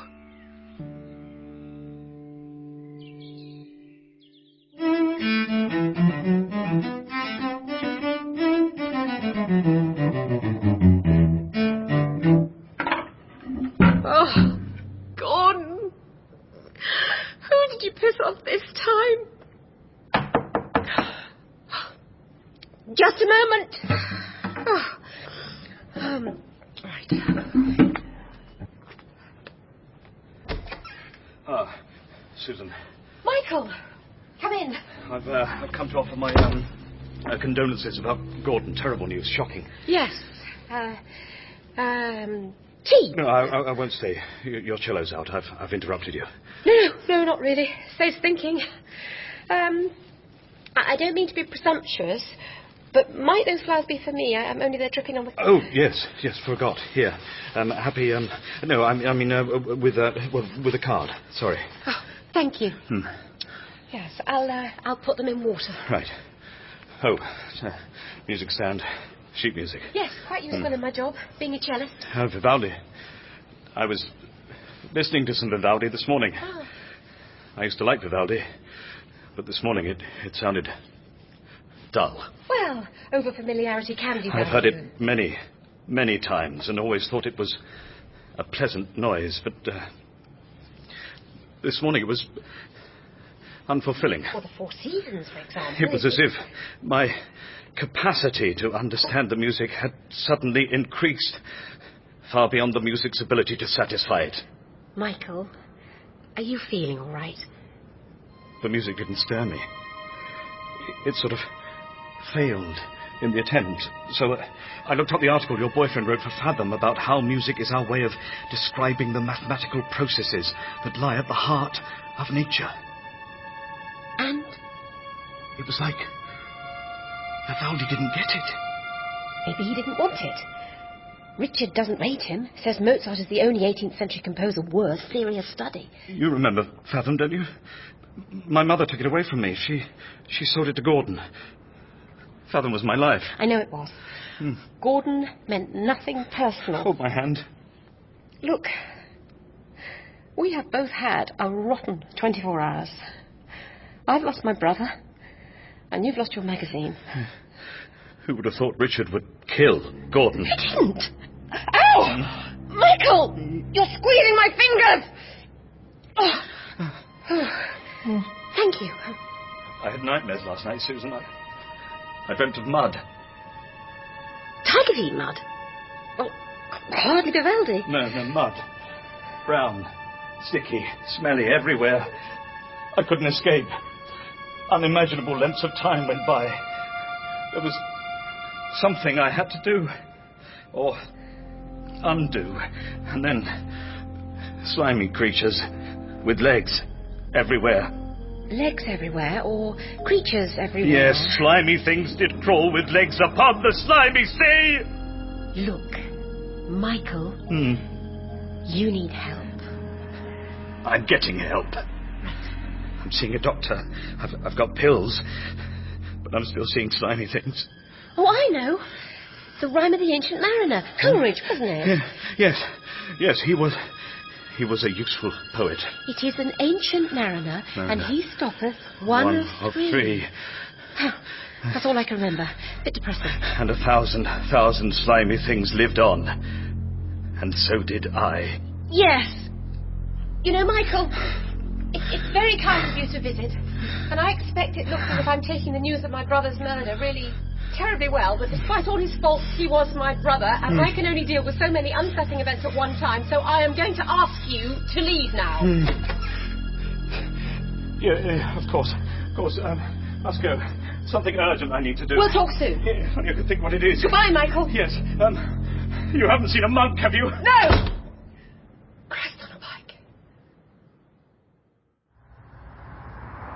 Some maps and drove off. Apart from the fancy dress monk, that was all there was to it. Is it all right if I go back to work? Yeah, just sign at the bottom, under the words, I confess. uh, My little joke. You're not under suspicion. Yet. But we will be requiring a fuller statement later, sir.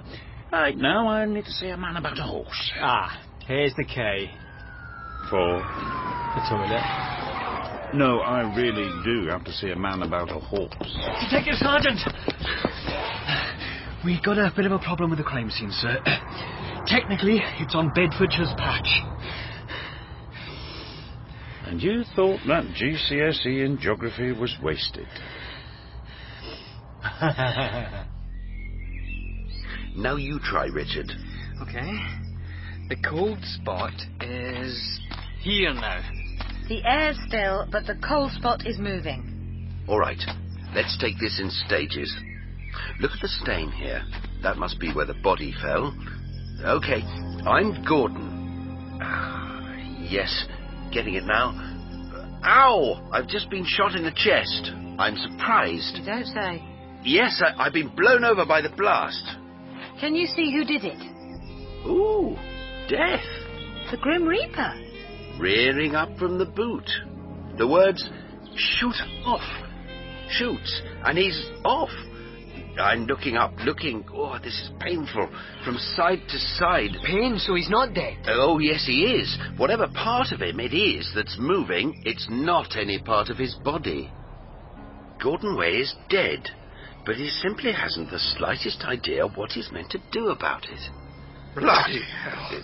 Gordon's in shock. There's a hole in my jacket. This could account for his inability to think properly. Same size as the one in my chest. Doesn't account for his ability to actually think when dead. I'm dead. Oh, Me. No. What's happening? Yes. He's trying to give his own body CPR. Hands just slide up. You're kidding. Wake up. He's lost his temper. He's trying to strangle his own corpse. Wake up, Gordon, you utter bastard. Wake up. Oh dear. Oh, damn it. All he's managed to do is give it a sickly grin and a squint, and, and bruises on its neck. Oh, Ah, he's had an idea. He left the car door open when he got out. He walks round to it. What? He's getting into the car. He's going to drive himself to a doctor. Can't grip the wheel. Feet just go through the pedals. Damn it! The phone. It's still lying on the passenger seat. Oh, still recording on Susan's answering machine. He can't pick it up, so he's pushing his face down onto it. Higher motion seems to improve his. Susan, help me! Help me, for God's sake! Susan, I'm dead! I'm dead and I don't know what to do! The answering machine, Dave. Help me, Susan! Oh, he disconnected the call. He didn't mean to do that. Ah, a car's just passed. Obviously, its headlights didn't pick up the body in the long grass. It's given Gordon an idea, though. Flag someone down! Yes! That's it! He's going back to the body. He's walked to the back of the car to where the body is. Ah, was. Was? It's not there. What? We have to go, but we can follow Gordon after he left the car. He cut across this field here. Come. Yes. Very good. Excellent work, Constable. and for your next trick, you can drive the murder vehicle to Longleat and let a troop of baboons loose on it.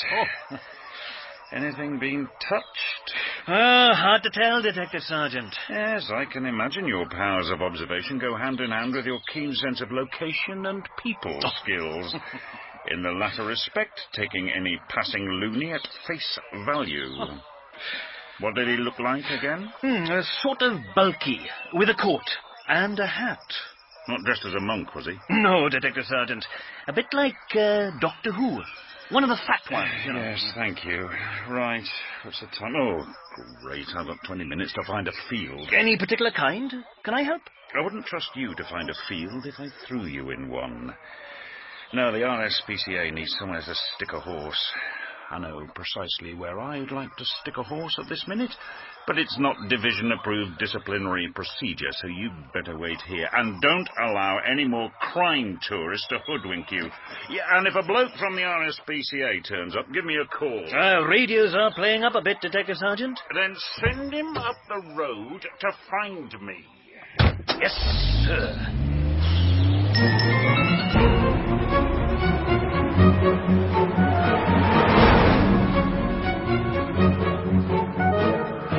Gordon came this way, cutting across towards the main road there.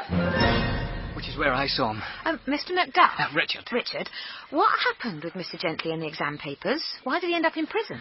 Oh, uh, right. Well, Dirk was always different. He stood out as a bit of a character from the moment he arrived at Cambridge, and that takes some doing. His name was Vlad then. Vlad Chelly. He claimed his mother's family came from Transylvania, the smarter end. What, the bit with indoor plumbing, not the bit with castles and vampires? Well, I say he claimed it, but he denied it, which made it sound all the more likely. He denied everything.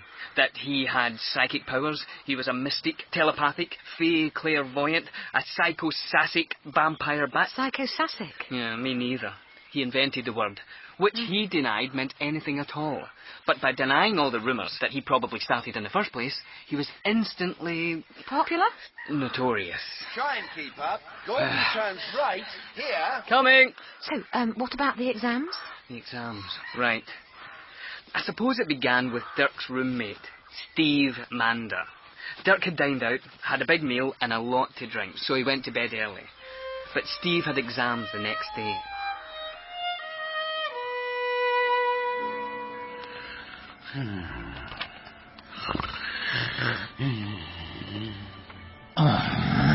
Dirk, you're snoring again. I'm trying to revise economic history here. Oh, So shush! The opening up of the trade route soon goes by. It's a turning point for the growth of empire. Yeah, and discuss. What? Uh, what's your... Say that again. You slept with cold time. You think I should walk? Yes, I- Oh, you know, you can contract and marrow. Nothing. I was just reading up on. Um, wait a minute. Okay. Say that again.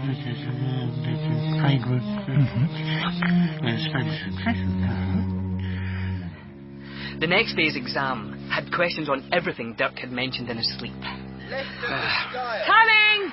Go on. For the next month, Dirk was wined and dined every night in the hope that he would sleep soundly and dream speak exam questions. The better he was fed, and the finer the wine, the more he'd talk in his sleep, and the better Steve got at shorthand. But asked Dirk about his supposed powers, and he'd deny everything. Come on, Dirk. People are saying all sorts of things, and you're denying it. But something's going on. Richard, if I really could predict this stuff, don't you think I'd get it right more often? That was the thing. He wasn't 100% correct when his sleep talk was put to the exam test, and that's what made the likelihood of him being the real thing seem even more likely. So he was. Everybody thought so, even my tutor. Young Macduff, I didn't just call you in to dispense the usual doom about buckling down to it in your final year. Oh, please don't fiddle with the abacus, it's very old. Sorry. Look, Professor Cronotis, I promise you, I'm cutting back on gigs. Keyboard players are in about as much demand as three piece suits and shampoo. That's good, good. But there's another thing. Slab Jelly. Dirk Gently? Or whichever he's going by this term. There are rumours that he's selling exam questions. What? I know you've struck up a friendship with him, and I want to warn you against getting involved. You mustn't take Dirk too seriously. He just likes to create a mystique around himself. It's compulsive behaviour. He starts these rumours himself. Hmm. I suppose one could find enough low marks among his alleged customers to support your argument? I'm sure this isn't about money. You know him. He feels he's got something to prove. Yes. If he were really making some kind of profit, surely by now he'd have bought himself a half decent hat. I think Dirk was basically honest, but we're all subject to temptation. Does that make sense? Yes. I just wish he'd feel tempted to pay me. His judgment is poor, though, or he wouldn't have made predictions about the questions for the final exams under hypnosis. That's not the same as talking in his sleep. No. The predictions were sealed in an envelope and deposited at the bank until after the exams. Only then would they be checked against the papers. Hefty bribes were offered to see them. He said he was shocked by the idea. It would be dishonest. There had to be an angle. Uh, a short time later, he let slip that his mother urgently needed expensive dental work, which could only be performed by an East European surgeon now living in Malibu. And since other people seemed to have a faith in his powers that he himself did not, and the experiment would prove this, he was happy to indulge them by letting them pay for his mother's operation. He really didn't think he had any special abilities. He told me the exam papers he produced under hypnosis were based on research that any student could do, studying previous papers and making intelligent guesses. But they weren't. Not quite. All the exam papers he sold turned out to be the same as the papers that were actually set. Exactly. Word for word. He left Cambridge University in a police van. I haven't bumped into him since. Well, till now. Funny. My old tutor was asking after him just last night, out of the blue. But coincidence is never just coincidence with Dirk. When Mr. Gently denies to the last breath in his body that he has psychic powers, expect to find yourself chasing him across a field after a ghost. Over here! Yeah. Come on. I believe sugar. It's a Sergeant Jones. I got another weirdo. Some kind of priest. Over. There are some chocolates. Excuse me, sir. Between meals without ruining your appetite. Uh, father? What is your name, my son? Uh, Constable Luke. Luke, I am your father. No, wait, hang on. What are you doing here? I'm looking for a horse. Oh, you're from the RSPCA. But Why didn't you say so? I did not know you needed to believe it. Ah. Now that I do, you can rest assured it is the cornerstone of my faith. A faith which has required some recalibrating in the last 24 hours. Huh? I was stranded, you see, with my horse, you see. We were running out of water. Ah, DS Jerks thought something was delaying you. Uh, was there a problem? Yes, yes, there certainly was. You should know about it. Oh, right, uh, right, sir. I'll, uh, I'll just get my notepad then. Gordon Way stops here, on this bend. He's trying to flag a car down. This is where I stopped, where I thought I saw him. He ran out into the road, waved to me to stop. You know, I almost forgot what with everything else. But it was a real shock. Yes, pure coincidence that you should be passing just as he wants to hitch a lift. Pure coincidence. The purer, the more holistically significant. Hitch a lift. Of course, he's a ghost. What else would he do? He needs to get to the newsagent so he can read his obituary. Very good, Miss Pierce. Indeed, he's wondering if a dead person can sue for libel if they don't do him justice. But having succeeded in making a car stop, yours, Richard, he's exhausted himself. Materializing even for a few seconds has worn him out. Which is why I can't see him. Then he has an idea. I've got an idea. I want to go home. What? As you can see, I am an electric monk. Electric monk? Well, yes. Obviously. Or perhaps not. Would you like to see the demonstration? It's part of my firmware. Um, all right. In today's competitive world, there's not enough time to absorb the information thrown at you by the media. You wouldn't want your video recorder lounging around on a sofa all day while it was watching TV, picking its nose, drinking beer, and standing out for pizzas. Get yourself an electric monk and get ahead. The electric monk is designed to look as artificial as possible. But don't interrupt. Built with an eye for originality in design, and also for practical horse riding ability. After all, things look more sincere on a horse. So, instead of the primes of 17, 19, or 23, two legs are both more suitable and cheaper. The skin of an electric monk is pinkish looking instead of natural purple, and they're restricted to just the one mouth and nose, but have been given an additional eye, making for a grand total of two. A strange looking creature, friends, but truly excellent at believing the most impossible thing. Actual monk may differ from illustration or packaging. I'm sorry, I can't take all this in. You neither. Be careful you don't short circuit. I was accidentally cross connected to a video recorder that was monitoring 11,000 TV channels at once. The video recorder only had to watch them, it didn't have to believe them all as well. The man from the monk shop told my owner that I needed a whole new motherboard. Oh, so you're, um, faulty? I was turned out into a desert where I could believe what I liked, including a complete and utter certainty that the desert was pink. I was allowed to keep my horse, since horses are cheap to make. So I put my simple electric truss in pink rocks, pink birds, and pink clouds until a pink human appeared. He did not see me. He was rubbing pink dust onto his pink face. And that's when I knew I could safely believe there must be a doorway out of there. And I found it. And I came here. But I've lost my horse. Right. Look, sir, about the horse. You need to talk to Detective Sergeant Jilks. He's waiting for you. Of course he is.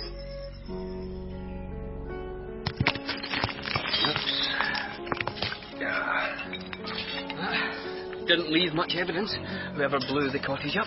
Pretty big for a cottage. It was a Victorian rectory. Gordon didn't buy economy size. Right, let's focus. Gordon's lost everything his life, his future, even his body. He can't think what else to do but finish his journey and come here. Ah, that's interesting. What? The door's open. What door? The front door, which you are currently standing on, was open last night. Ah, yes. This strikes Gordon as strange, but convenient. He's feeling a bit nauseous about the idea of walking through walls, and now he doesn't have to.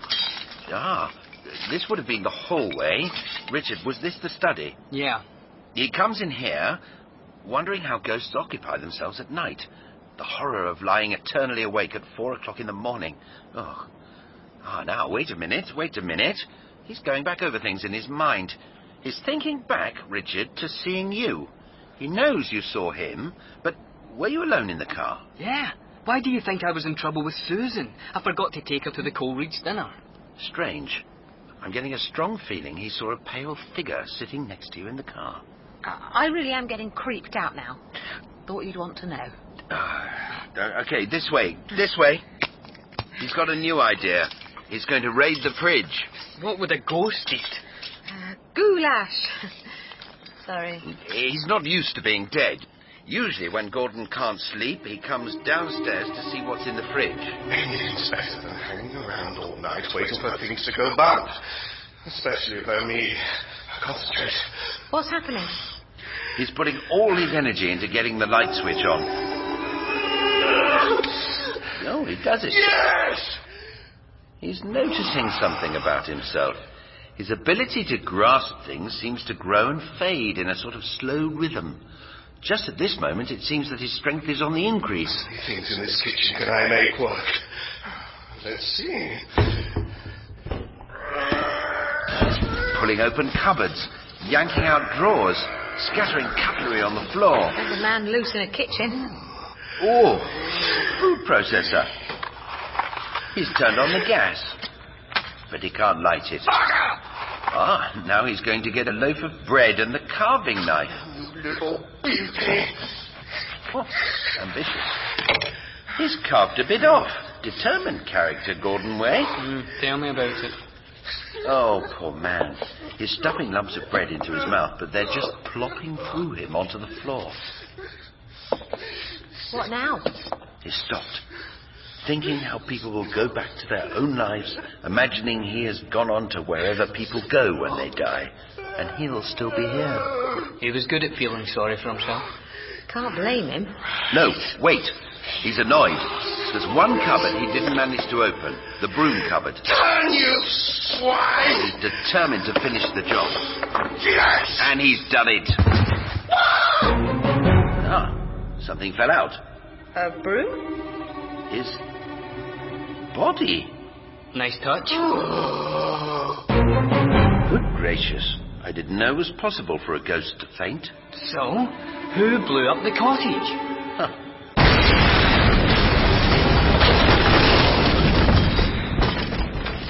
Gordon did. He left the gas on. Who put the body in the cupboard? Don't know. Ah, and I've lost the trail. Gordon's gone. So, we still don't know who killed him, and I'm still wanted. Has this been any use at all? It has been of the most extraordinary use. Now we have to get back to the office. There's something urgent I need to do. Go to the bank? Hypnotize Richard again. Here you come, old fella. Steady on there. Ah, that's good boy. Just take this halter, Sergeant, while I close up the box. Farmer says he'll look after the horse till we trace the owner. Oh, e- easy, now, easy. Uh, uh, look, he'll be all right, will he? Yeah, Ah, I don't know where this horse has been, but he was dehydrated something rotten. And someone's thrown decorated plaster all over him. Look! Pat him, there's pink dust everywhere. He was found in the bathroom. Student prank, we think. Completely batty, of course. Uh, I'll get the gate. Poor old he likes the look of his field.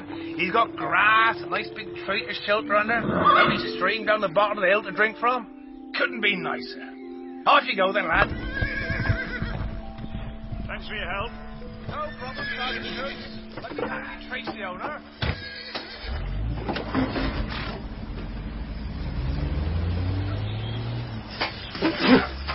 Note to memory circuits. Error check protocol indicates that boundless faith in twigs as food does not make them so. Conclusion. Electric monks do not eat twigs. Memory update from events of past 24 hours. Deep spiritual compulsion towards worshipping this inconveniently high tree by climbing it, flawed by lack of belief system as to how to get down again. Instruction to shoot off and overriding compulsion to obey, probably a mistake.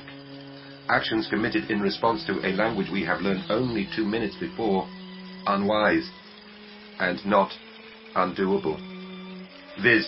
Reaction of the person shot off at, very extreme and different to television programs. Seems unlikely this person will come back next week for next episode, despite us having conveyed the body for sacred entombment in the holy broom cupboard. 3. Having left sight of cupboard, a great fire was seen to be borne aloft on a thunderous wind. Pledging self eternally to its holy glare proved temporary, as fire engines arrived to put divine radiance out. Conclusion of activities thus far. Must remember to bring food. Must remember not to lose horse. New data. Logging a truly miraculous event. A reward at last for this humble monk's unstinting and promiscuous devotion. The mission is resumed. Geronimo! Hi ho, silverware! Hooray!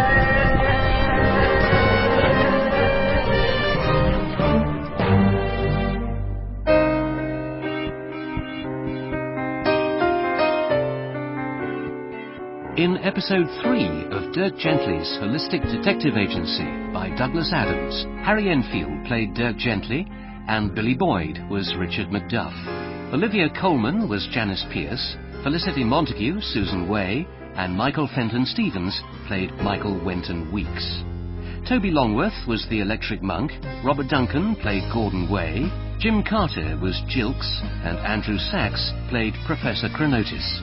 Wayne Forrester was Constable Luke, Andy Seacombe, Steve Mander, and Philip Pope played the garage attendant. The announcer was John Marsh. The music was by Philip Pope. The surround mix was by Paul Dealey, the live effects by Alison Kenzie, and the sound design was by Paul Weir.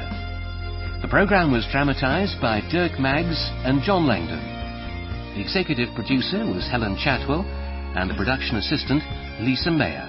Dirk Gently's Holistic Detective Agency was produced by Joe Wheeler and the director, Dirk Maggs, and was an above the title production for BBC Audiobooks.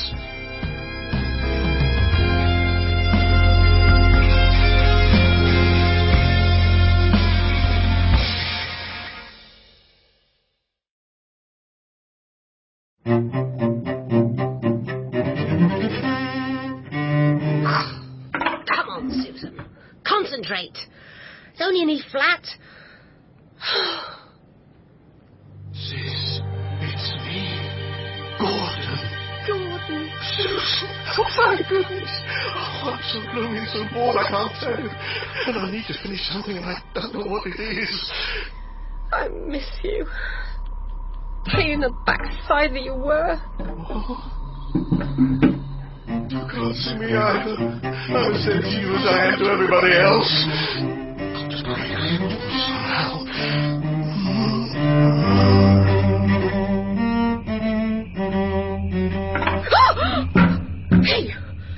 That's not Mozart. Oh. It's me! I'm the ghost! oh, it's so cold in here. My fingers are making up their own tunes. Where's my cardigan? Oh! I know. I know what it is. Yes! Yes! Bloody central heating gone off blink again.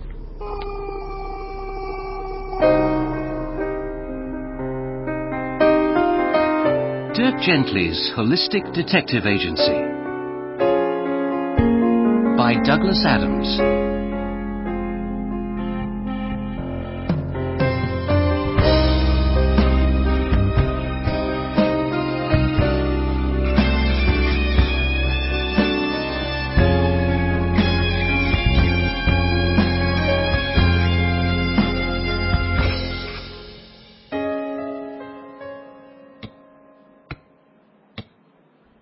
And you're back with us, fully conscious and wide awake. What a fascinating evening you appear to have spent while your employer was being tediously murdered. Yeah, well, I wouldn't call two hours of Coleridge's poetry fascinating. Though breaking into my girlfriend's flat was a new departure. Miss Pierce! Richard, you have been regressed under hypnosis for a little less than an hour, during which I have learned many interesting things and have been puzzled by some others, which I now need to discuss with you. Miss Pierce! These lunch breaks are going to have to stop. They're becoming daily. Excuse me. This is a recording. Please leave a mess. Oh, hello, Mrs. Sorskin. Yes, well, expenses are necessarily expensive, Mrs. Sorskind. The clue is in the. Then I will explain to you again why the trip to the Bahamas was so vitally necessary. I wish it were not the case, since sadly I'm allergic to both sun and rum punch. Oh, you sadden me, Mrs. Sorskin. I wish I could find it in my heart to tell you that I find your scepticism rewarding and invigorating, but with the best will in the world, I am drained by it, Mrs. Sorskin. Drained. I think you will find an item to that effect on the invoice. Ah, yes. Here we are. Relentless pursuit in the face of clients' draining skepticism. Skepticism is the devil's work, Mrs. Sorskind. Not believing in my methods only makes my job more difficult and regrettably more expensive. Pardon me? But of course, my fee is always up for discussion just as soon as it's paid.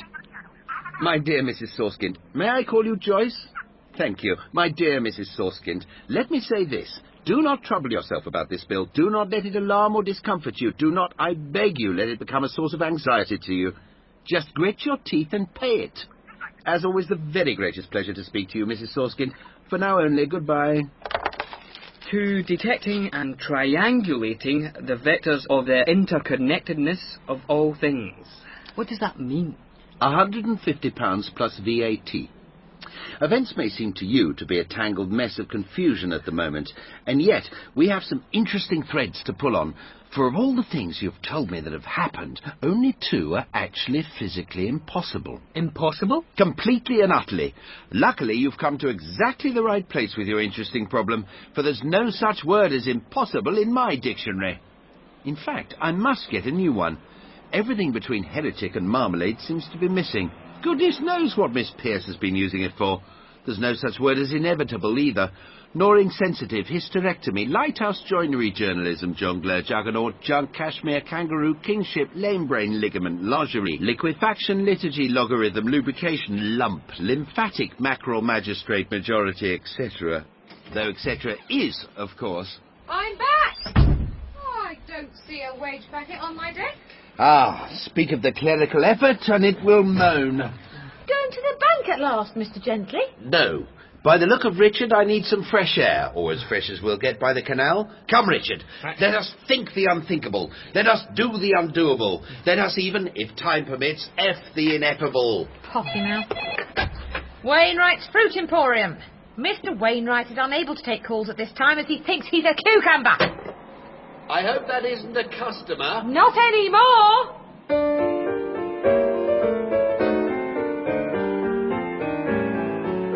She never held me. She never kissed me.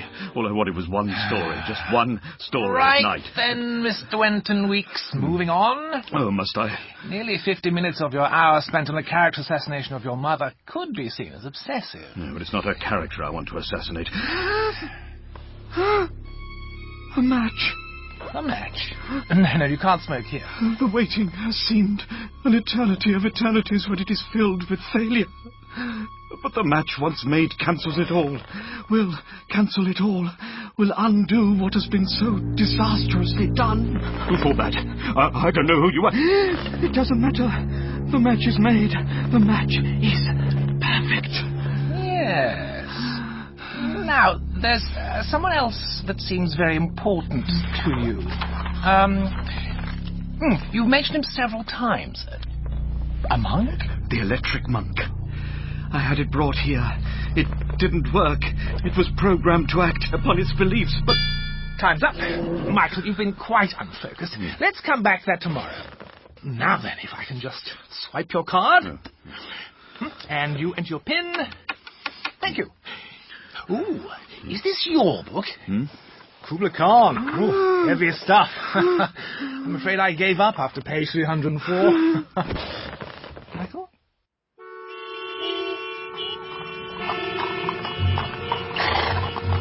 You know, trusty Steve, there are days when my faith circuits do not strain every diode to accommodate the wonder of the universe.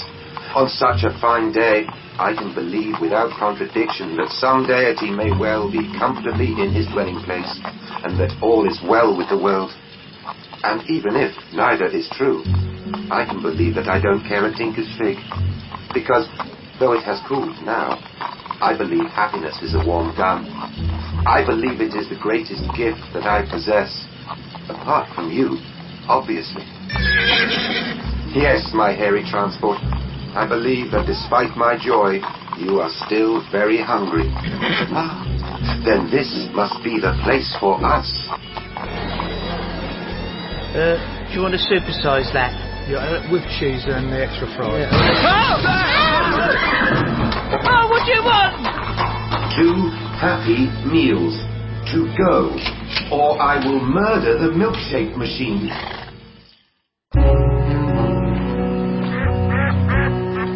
The only thing impossible about last night's dinner was sitting through that poem. Inexplicable, then.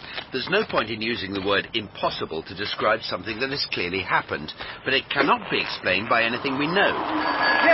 Like why cyclists always steer straight at you. All Reds did was a conjuring trick to amuse a little girl. He does them all the time. Looks impossible, but it's easy once you know how it's done. All easily learnt by anyone with too much time on their hands. Sawing a lady in half is easy. Sawing a lady in half and then joining her together again is less easy, but achievable. The illusion you described, finding a college salt cellar inside a piece of 2,000 year old pottery, is completely and utterly inexplicable. Well, there was probably some detail of it I missed. Oh, without question. But the benefit of questioning somebody under hypnosis is that it allows the questioner to focus on much greater detail than the subject was even aware of at the time. And that trick was not possible in the form in which it occurred. Believe me, I know whereof I speak. However, there are some things I'd like to learn from our professor. For instance? Who wrote the notes you discovered on the table in his rooms? And exactly how many questions did George III want answered? The next completely inexplicable thing is, of course, the matter of your sofa. Dirk, Gordon Way's been murdered, and I appear to be the suspect. None of these things are remotely connected with that. I am extremely inclined to believe that they are. Oh, but that's absurd. You are the connection. What? And you've certainly been behaving in a highly peculiar and eccentric way. I have not. I have You been... were last night observed by me to climb the outside of a building and break into the flat of your girlfriend, Susan Way. It may have been unusual, but it was perfectly logical and rational. Just to retrieve an answering machine tape, not a little disproportionate, perhaps. I just couldn't let so Susan you're down again. absolutely satisfied with your own reasons for doing what you did. Yes. Do you know what my old maiden aunt, who lived in Winnipeg, used to tell me? Hold my shoes. With pleasure. Hang on! What? Jill! This life belt! It's all right. I can swallow. No, you can't! Now grab it! Oh, oh God, that's foul. Ah, it's disgusting. Ah, what do people do in that canal? Nothing that the ducks don't. I'm usually a strong swimmer. Oh, I must have got some kind of cramp. Couldn't fight it. Lucky we were near the life belt. Right, take those off and the trousers. Here's a towel. You brought a towel. Let's wring these out. Oh, oh Dirk, that's a dog. Ten out of ten for observation. Benji! Benji! Um, Heel! Good boy. Benji! Benji! Be the gentleman. Good Lord! You're naked. Sorry, ma'am. I fell in. Are you drunk? A thousand apologies, dear lady, for any offence my friend may inadvertently have caused you. Now, hear my voice. I hear you. What's in my hand? Nothing. Precisely. Now, is there something lodged in your dog's rear end? No. I beg to disagree. Flowers.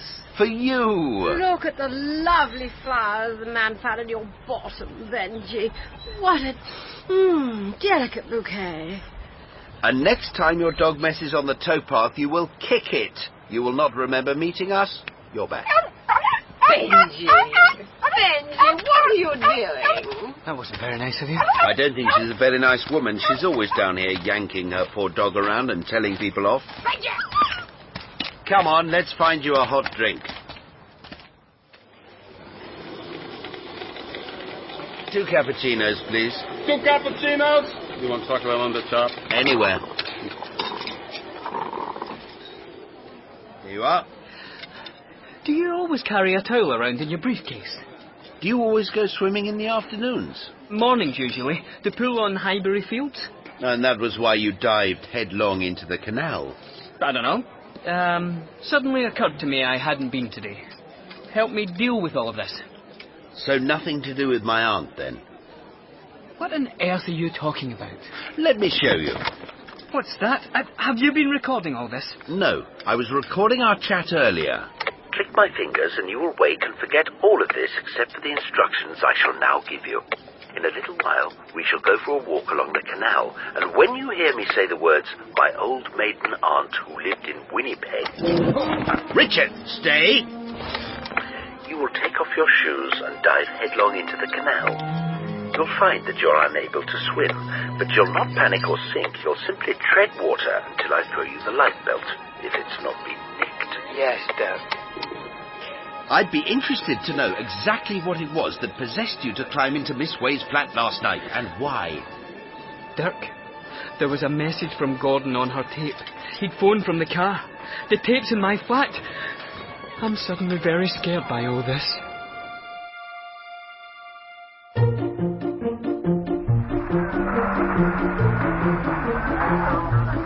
Bang on time.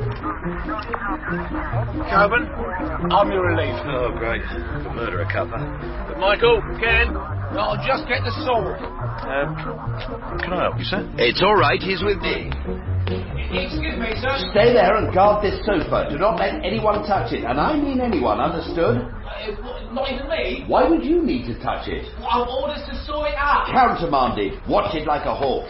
Ah, I shall want a full report. sir, is there something I... You. Have you searched the waste paper basket? Uh, yes, sir. Well, search it again. Keep searching it. I haven't got all day. Who's here? It's the ID just left. I know. I had them pulled off. I'll be upstairs if I'm needed, but I don't want any interruption. Sir, who? I don't see you searching the waste paper basket, and I want it deep searched. You understand? Uh,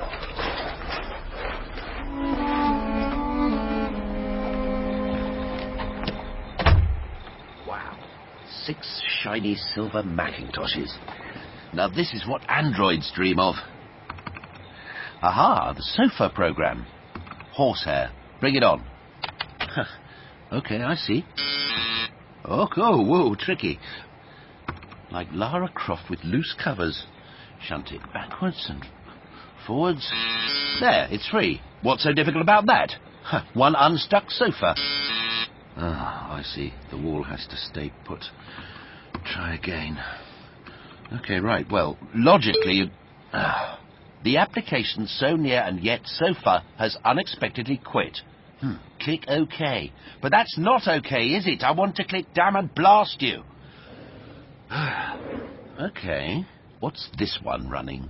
Welcome to Anthem 2. Please select an option. Cambridgeshire Constabulary. Drop that mouse. Why, Detective Constable Jilks. Detective Sergeant Jilks. And how many students did you have to convict for that promotion? All of them?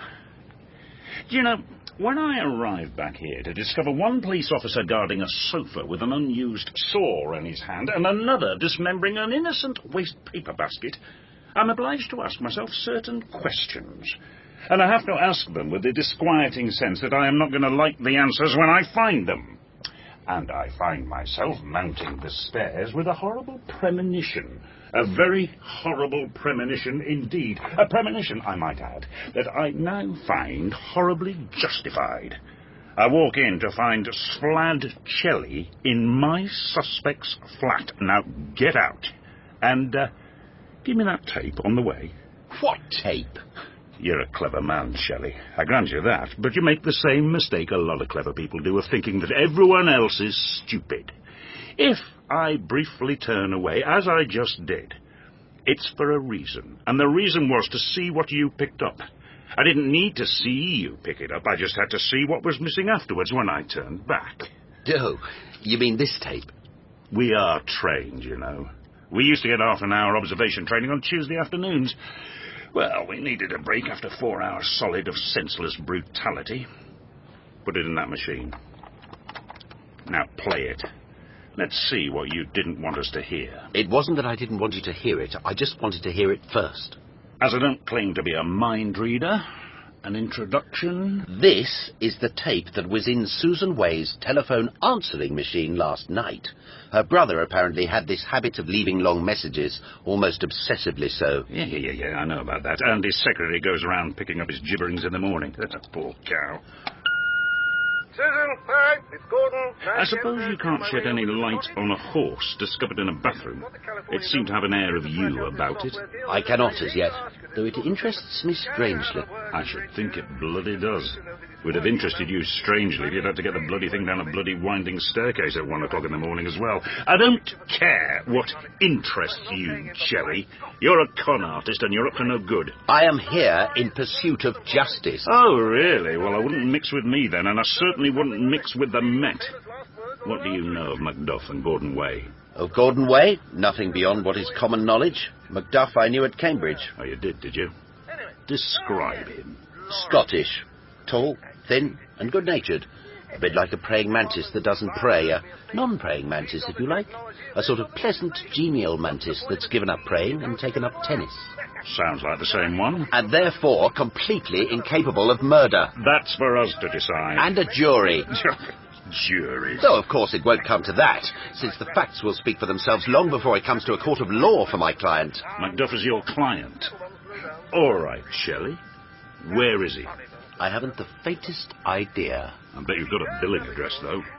Look, this is a perfectly normal, harmless murder inquiry, and I don't want you mucking it up, so consider yourself warned off as of now. If I see a single piece of evidence being levitated, I'll hit you so hard you won't know if it's tomorrow or Thursday. Stop the tape. Right. Three minutes and 25 seconds. Stay here and don't move, don't touch anything. I've made a mental note of the position of every particle of air in this room, so I shall know which ones you've been breathing. So give that saw down. Get on to Way Forward's office. Get the details of Way's Hmm. car. phone, what- What have we really got here? Ah, There's something I'm missing. What? It's me, Jeffrey. Oh, it's cold. It's Gordon Way. I need your help. Is somebody here? Come on, man, you're the psychic. If you can't see me, who can? If anyone can hear me, hear this. My mind is my centre, and everything that happens there is my responsibility. Other people may believe what it pleases them to believe, but I will do nothing unless I know the reason why and I know it clearly. If you want something, then let me know, but do not dare touch my mind. I didn't understand a word of that. Now, let me finish what I was doing. Susan! Susan, help me! Help me, for God's sake! Susan, I'm dead! Sorry about that. I was a bit spooked. What are you doing? I am now wiping that part of the recording. What? I'm sorry, but I have the welfare of my client to consider. How is anybody going to know I'm still sat here if you wipe the evidence? If the tape is going to establish the time of Gordon Way's death, then I don't want any embarrassing examples of Gordon Way speaking to turn up on the tape after that point, even if it is to confirm that he is, in fact, dead. Do you know who you are dealing with? Have you any idea of the asking I will be giving you if I had three minutes in a corporate lake? It's no good getting upset about it. If you are who I think you are, you have no business here anyway. Now make your peace and go. I'll go when I. Oh, I need. What do I need? What do I need? It's to do with the telephone. Yes. You want to make a phone call. What's the bloody number? It's like talking to Lassie. Ah! Impressive, but you're tiring. Damn it! You want to get a message to somebody. Yes, yes, you're right. I. Right. Not now. Yes, I can see you're frustrated. I'm going to come in again, and when I do, I don't want to see anything of this kind going on whatsoever. Is that understood? Flat-footed, low-browed, knuckle dragging twat. Right. Listen, Poltergeist, if you want my help, don't you ever embarrass me like that again. Sod you then. I'll try elsewhere. Ah, there you are, Chelly. I'll pretend I can't see any of this mess, so I won't have to ask any questions, the answers to which I know would only irritate me. Give me that tape. Here. This seems to put your client completely in the clear. We've had confirmation that the last call made from the car was at 8:46 p.m. last night, at which point your client was lightly dozing in front of several hundred witnesses at a college dinner. I say witnesses. Quite a few were students, but we'd probably be forced to assume they can't all be lying. Oh, goody. Well, I'm glad that's all cleared up. We never thought he'd actually done it, of course, simply didn't fit, but you know us. We like to get results. Tell him I will still ask him some questions, though. I shall be sure to mention it if I happen to run into him. You just do that little thing. Well, I shan't detain you any longer, Detective Sergeant. No, but I shall bloody detain you if you're not out of here in 30 seconds, Chelly. I don't know what you're up to, but if I can possibly avoid finding out, I shall sleep easier in my office. Out! Yes, Jukes, come in. Jilks. Found Cambridgeshire CID, Sarge. And an incident in a burger chef on your patch. Over. I'm on it. Jilks out. Anything I can help with? Oh, very funny. Then I shall bid you good day, Detective Sergeant. I won't say it's been a pleasure because it hasn't. Constable, what's happened? That's it, just come on duty. Was there a sofa on these stairs? What makes you think that?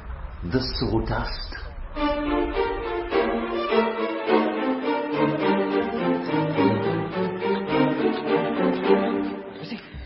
You'll wear a groove in that carpet, Mr. Macduff. Dirk's been gone too long. Something's happened. Sounds like Dominique's having a time of it, too. You all right, Dominique? Excuse me, my love. What kind of woman are you taking me for? Yeah, I thought we had established that. Ah! Dominique! What? You're not hurt? Ma, the pervert. He wanted to paint me. What's wrong with that? Magnolia? Quite a bit of rubbing down and making good. I can't just hang around here for Dirk. I've got to do something. Shame we haven't got a piano here. You could bang out a tune or two to take your mind off it. You were in a band, weren't you? Yeah, we were called the Reasonably Good Band. Mm, doesn't ring any bells. We weren't that musical, or even reasonably good. You didn't get on? I think we were the first group to split through artistic similarities. Hot potato, take 57. Rolling. Okay, you rolling? Yes, that's what rolling means. All right, okay. Still rolling. One, two.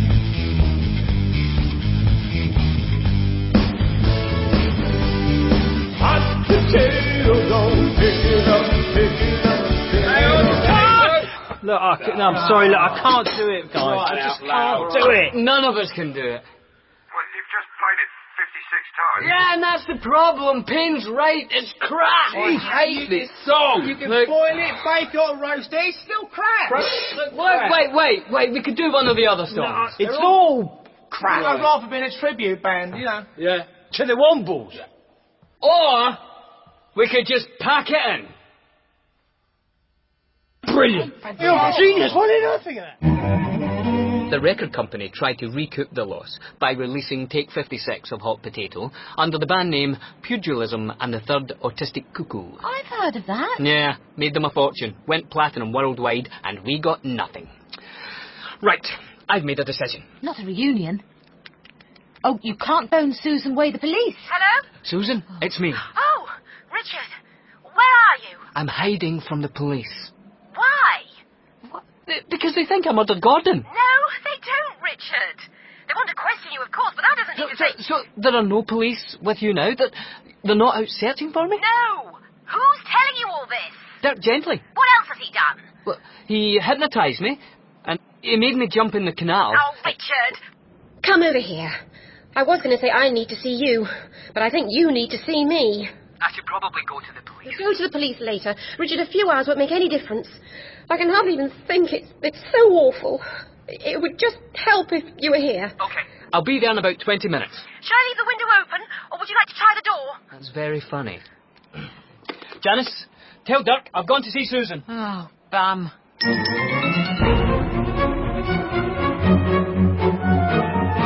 Spare some change, madam. Spare some change. Oh, slow, mate. I believe Oh, that's the biggest horse I've ever seen. I am happy to relieve you of that burden, friend. What bird? Of believing this is the biggest horse you have ever seen. Even now I am becoming giddy with the vertiginous business of sitting on its vast back. Ooh. Relax and let your mind float downstream. Believing in this horse is no longer weighing down your busy day. Right. Right. Uh, Spare some change? I have heard that greeting a lot today. And a very spare change to you, good fellow. No. Can you spare some change? Change. Change. I'm sorry. The subtleties of your language are hard to grasp sometimes. Change means to discard vestments, I believe. As in, I will just change out of this outfit into something I describe as more comfortable, but you will find disturbingly revealing. What? I'm afraid that isn't possible. My monkish habit incorporates solar cells, which directly sustain my core systems. No, I mean, can you give me some money? How could I possibly know? What is money? I don't believe it. Then I'll believe it for you. Good day. Spare some change. Swap some clothes. Right, now off that altar, assume the position! You're nicked! I will assume any position you like. Shut up! I believe my face is in your armpit. Oh, how uncomfortable. Thank you. I've got a right one here. I have another one on the left. Oh, shut up! Oh, oh, yes. Miss Pierce, what's that in your hand? Um, the envelope says on Her Majesty's service. Either it's your knighthood or a tax demand. I'm willing to take a bet which. Never mind that. What do you make of this? Um, it's a lot of squiggles done in blue felt tip on typing paper. Yours? Yes, I believe it's the answer to the problem of our conjuring trick. It was a trick. What's the problem? It was impossible. Well, then he couldn't have done it. Stands to reason. Exactly, exactly. Consider this an intractable problem. In trying to find the solution to it, I was going round and round in little circles in my mind, over and over the same maddening things. How to break this circle? Ask me how. How? By writing down what the answer is. And here it is. You see what I've done? I've transformed the problem from an intractably difficult conundrum into a mere linguistic puzzle, albeit an intractably difficult one. Go on, say it's insane, but it might just work. it's insane. Trust me. I know that there is something profoundly wrong somewhere, and I know that I must go to St. Sed's, Cambridge, to put it right, but I'd feel less fearful if I knew what it was. Look, just tell me, what do you think of this then? Uh, I think it's childish squiggle. Then we need to be childish in order to understand. Only a child sees things with perfect clarity because it hasn't developed all those filters which prevent us from seeing things that we don't expect Well, to see. Then why don't you go and ask one? Thank you, Miss Pierce. Where's Richard? Um, that's the thing. He's gone to see Susan Wade. Excellent. Oh, well, hooray.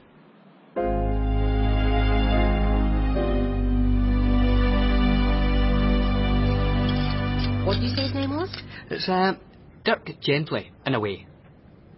In what way? A vague and shifty way. Hmm. Mind you, just about anything you could say about Dirk is subject to rather vague and shifty qualifications. Especially the string of qualifications on his letterhead. I'll get it. Hello? Hello?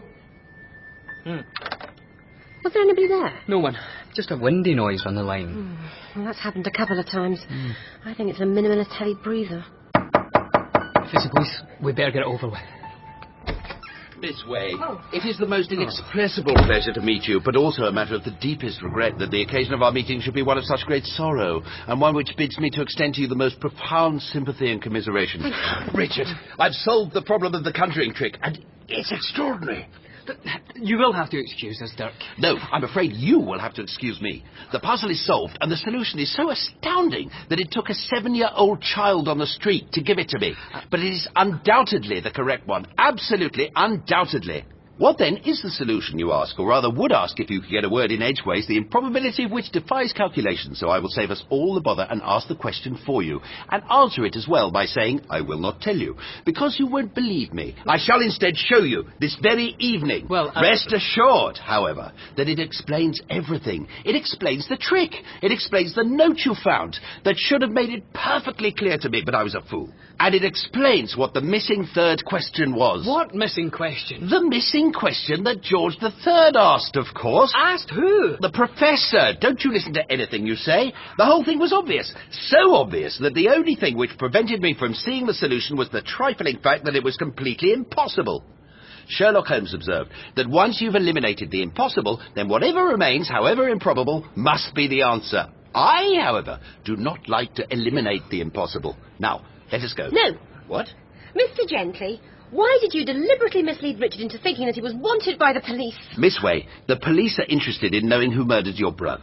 I, with the very greatest respect, am not. I want to know, desperately need to know, why Richard climbed into this flat last night rather than using the front door. I told you. What you told me only reveals the crucial fact that you do not know the reason yourself.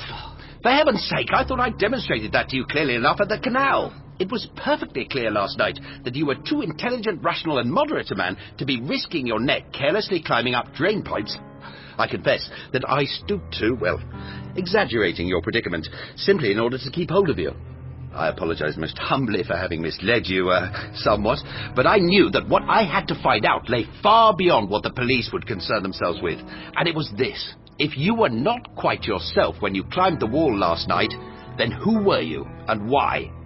What has it got to do with conjuring tricks? That is what we must go to Cambridge to find out. But what makes you so sure? It disturbs me very greatly that the very things that I despise other people for being credulous of actually occur to me. You'll remember the unhappiness surrounding certain exam questions. The ability to put 2 plus 2 together and come up instantly with 4 is one thing. The ability to put the square root of 539.723 with the cosine of 26.2437 and come up with the, whatever the answer is, is quite another.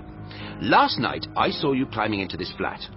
I knew that something was wrong. Today, I got you to tell me every last detail you know about what happened last night, and already, as a result, using my intellect alone, I know, I know that there is something terribly, desperately, appallingly wrong, and that we must find it. Can you come with me now to Cambridge? Uh, okay. Do I get to say in this? Uh, uh, of course. For goodness sake, go. Anything to stop him talking. Thank God. What's this? Uh, pickled herring. Do you want some? Thank you, no. There is no such word as herring in my dictionary. Good afternoon, Miss Way. Wish us Godspeed. Godspeed.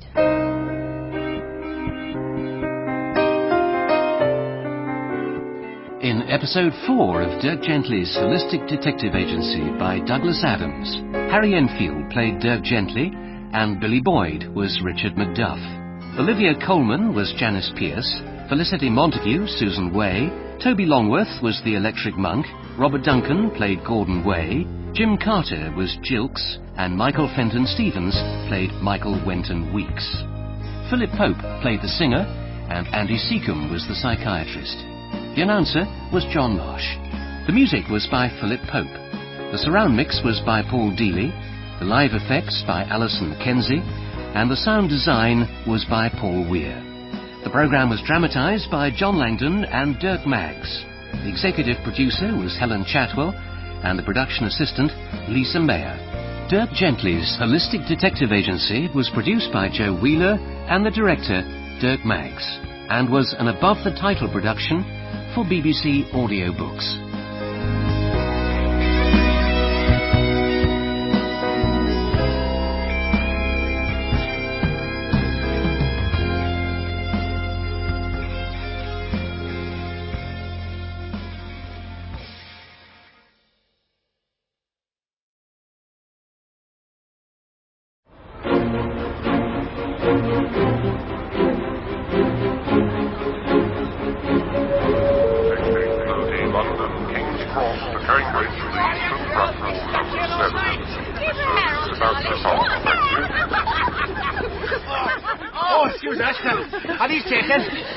Oh, These seats.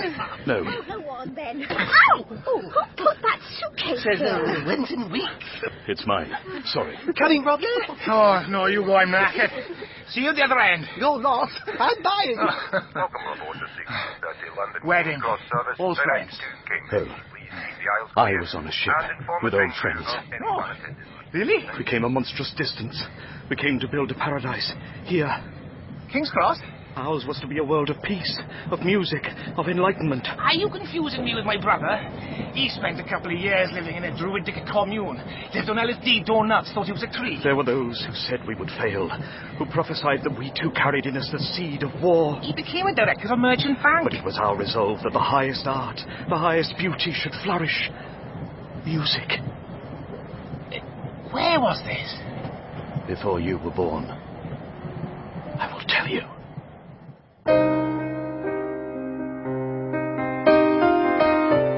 Dirk Gently's Holistic Detective Agency by Douglas Adams.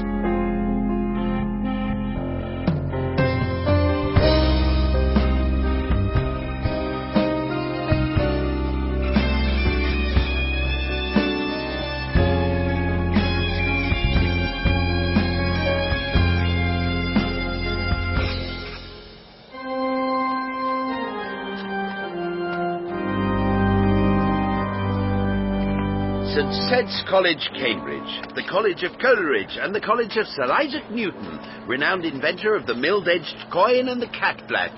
The what? The cat flap, a device of the utmost cunning, perspicuity, and invention. A door within a door. There was also the small matter of gravity. There was that as well, I suppose, though that, of course, was merely a discovery. It was there to be discovered. Lend me a penny. Yep. Thank you. Watch this. Hey! See, they even keep gravity on at weekends. Someone was bound to notice sooner or later. Oh, Mr. Chally, nice to have you back, sir. Bill, how good to see you. Oh, last time I saw you, you were being led off. Uh, anyway, that's that's all behind you now. Indeed, Bill, I've repaid my debt to society. You find me thriving. And Mrs. Roberts? Foot still troubling her? Oh, no, sir, not since the amputation. Between you and me, sir, I'd have been as happy to have had her sawn off and keep the foot. Even had a spot for it reserved on the mantelpiece. But what can you do? What indeed? So often I think the pull down menu of life should provide an undo option. Yes. um, Oh, incidentally, Mr. Macduff, sir, that uh, horse you mentioned last night, I'm afraid we had to have it removed. It was bothering Professor Cronotis. RSPCA were going to sort something out since the owner's scarpered. The horse had an owner? Foreign gentleman, I think, Mr. Shelley. Sort of a monk. Bit odd. Fred had to tell him to shoot off. I've known Fred use more colourful expressions, to me particularly. We couldn't be gratuitous, sir. Not with a man of the cloth. Shoot off was the best Fred could muster. Well, thank you, uh, Bill. I hope it didn't disturb you. Nothing ever disturbs me, sir, unless it's wearing a dress. Can't abide it when the young gentlemen wear dresses, sir. Ah, dragging the subject away from transvestism, as far as I know, you mentioned Professor Cronotis. Is he here at the moment? Uh, I think so, sir. I can't check for you because his phone's out of order. Suggest you go and look for yourself. Far left corner of second court. I know it well, Bill. Thank you. My best to what remains of Mrs. Roberts. Uh, Most kind, sir. This is DS Jilks of Cambridgeshire CID, Friday, 26th of October, 5.48 p.m. Commencing taped interview... Yes, Jilks. He's with me. Well, just recharge the extinguisher and send a junior PC to clear it up. No, son, there's been no revolution. Then take her portrait out of the bin. Commencing taped interview in pursuit of Gordon Way murder inquiries. Those present are here. Subject has waived legal representation and refuses to give a name. Electric Monk Revision B. You're an improvement? You may have complete faith in a revision B. I can't tell you how relieved that makes me. Now, on the evening of Thursday, 25th of October, were you in the vicinity of Elmden? You may put me to the rack or tie me to a stake and pile burning logs at my feet. I would be deactivated sooner than deny it. A simple yes will do. A simple yes is not in my programming. To believe, to adopt, to worship, to have faith so purblind it would rather ride the parched pink deserts of Pleiades Five on a pissed off horse than entertain the infinitesimal flicker of a doubt. This is what it is to be an electric monk. And to endure the ramblings of a half-wit in a hoodie hoping to cop an insanity plea. This is the lot of a 21st century copper. But back to the murder at hand. Did you or did you not on the evening in question conceal yourself in the boot of a silver Mercedes saloon and shoot Mr. Gordon Way? It was my duty. Are you extracting the waste liquid, sir? I was given clear instructions and took my opportunity Instructions? to shoot off. Right. I suggest we backtrack a bit. Detective Sergeant Jilks. The faith which moves mountains, or at least believes them against all available evidence to be pink, is a solid and abiding faith. A great rock against which the universe can hurl whatever it will, yet cannot be shaken. Though in practice, 24 hours is usually about my lot. Seems to me that your faith is responsible for most of the problems we're currently dealing with. When we brought you to this police station, you stated that the chocolate machine in the lobby was a relic worthy of veneration because it rewarded its faithful worshippers with confectionery. But on closer inspection, you were disappointed to find that it required feeding with sacred tokens in order so to do. You don't have. I haven't finished. The baptismal fire extinguisher was no less a disappointment.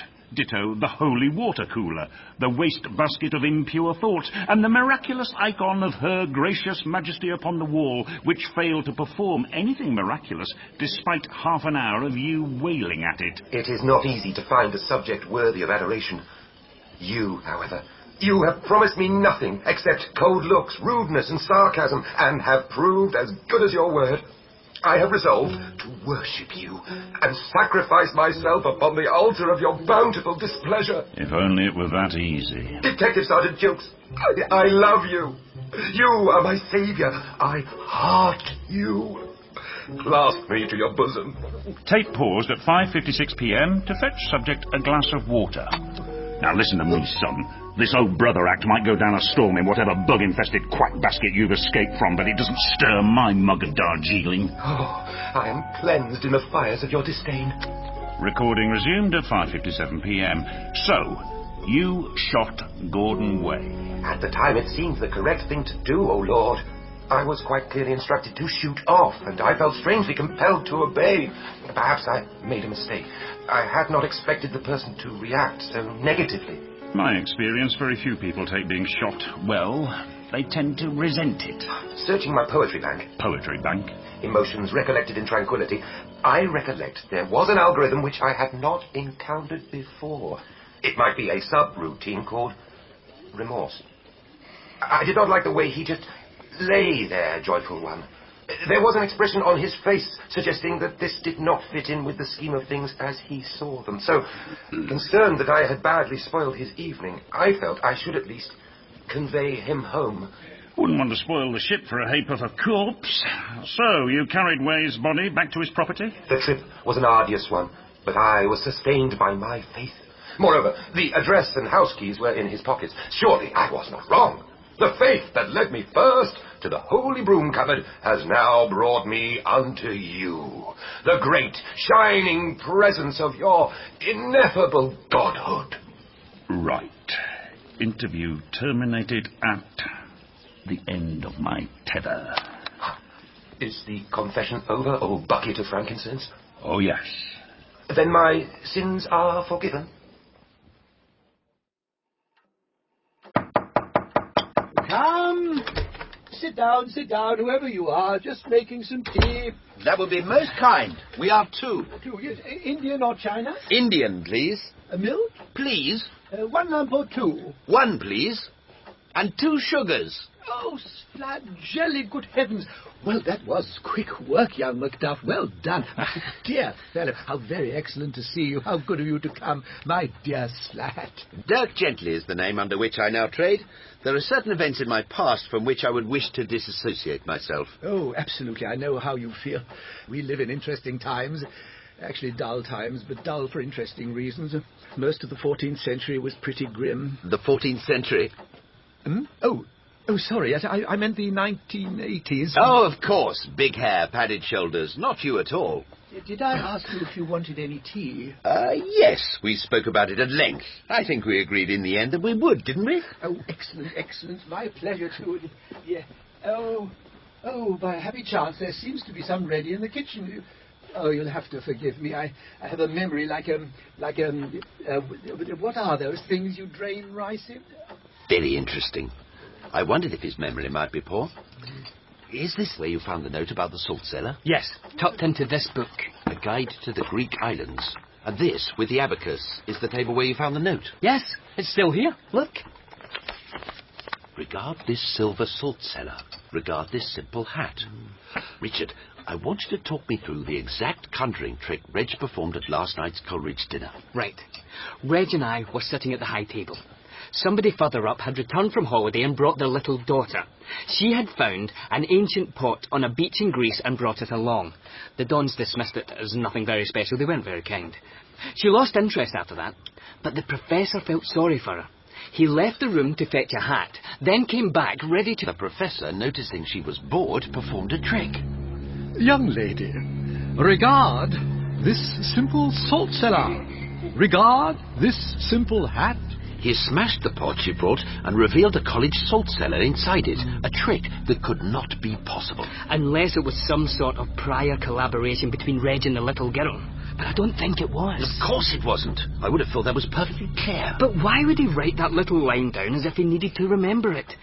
And is the book on Greek aliens being here just coincidence? Coincidence? Richard, have you learned nothing of the holistic interconnectedness of all things? Coincidence is the surest indication that nature has coned off the highway of logic and put you firmly into a transdimensional contraflow. I would like you to ask our friend how he performed the trick. I thought you said you already knew. I do. You saw him do the trick. You must ask him how he did it. Believe me, there is an astounding secret hidden within it. I know it.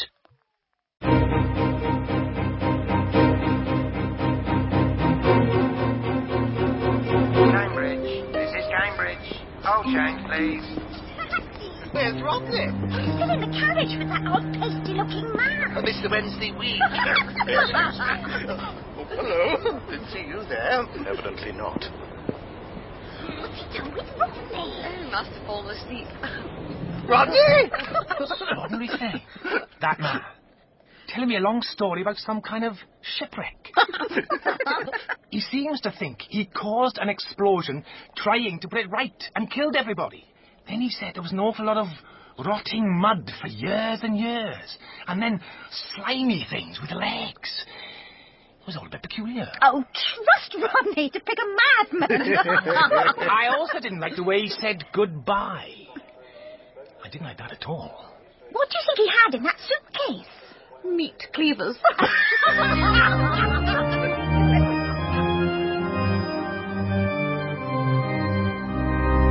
Professor Cronotis. Oh, Reg, please. Very well, Reg. Sieve. I'll make up your mind. Yeah, The thing you drain rice in a sieve. I was trying to remember the word, though I forget now the reason why. But uh, yeah, no matter. Uh, Dirk, dear fellow, you look as if you're about to explode. Why don't you sit down and make yourself comfortable? I'll pace up and down fretfully, if I may. Richard? Yes? Oh, yes. Uh, Reg. Well, I'd be interested to know how you did that conjuring trick with the soap cellar last night. The conjuring trick? Yes, the conjuring trick. Oh, well, the conjuring part of it, I, I'm not sure I should. Um, The magic circle rules, you know, very strict about revealing secrets, very strict. Impressive trick, though, don't you think? I was quite taken in. Oh, you liked it? It was very impressive, and I can see why it's impossible for you to tell me. I'm sorry I asked. Richard! yeah, but I don't understand how a salt cellar got embedded in the pot. Oh, it didn't take any conjuring skill. I nipped out for my hat, you remember? Yes. Well, while I was out of the room, I found the man who made the pot.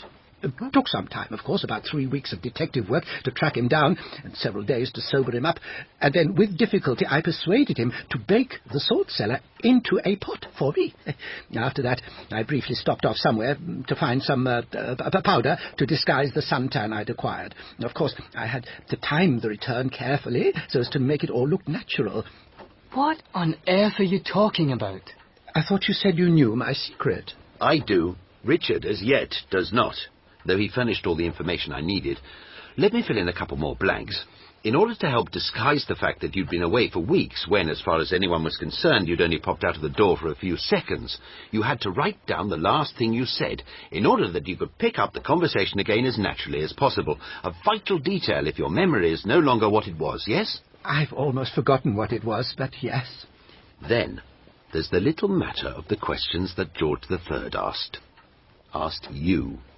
Ah. Dirk, who told you that? You did, under hypnosis. Uh, I have Miss Pierce's notes. You see, the king asked the Regius Professor of Chronology if there was, and I now quote, any chance of getting paid this month. You. Oh, sorry, here.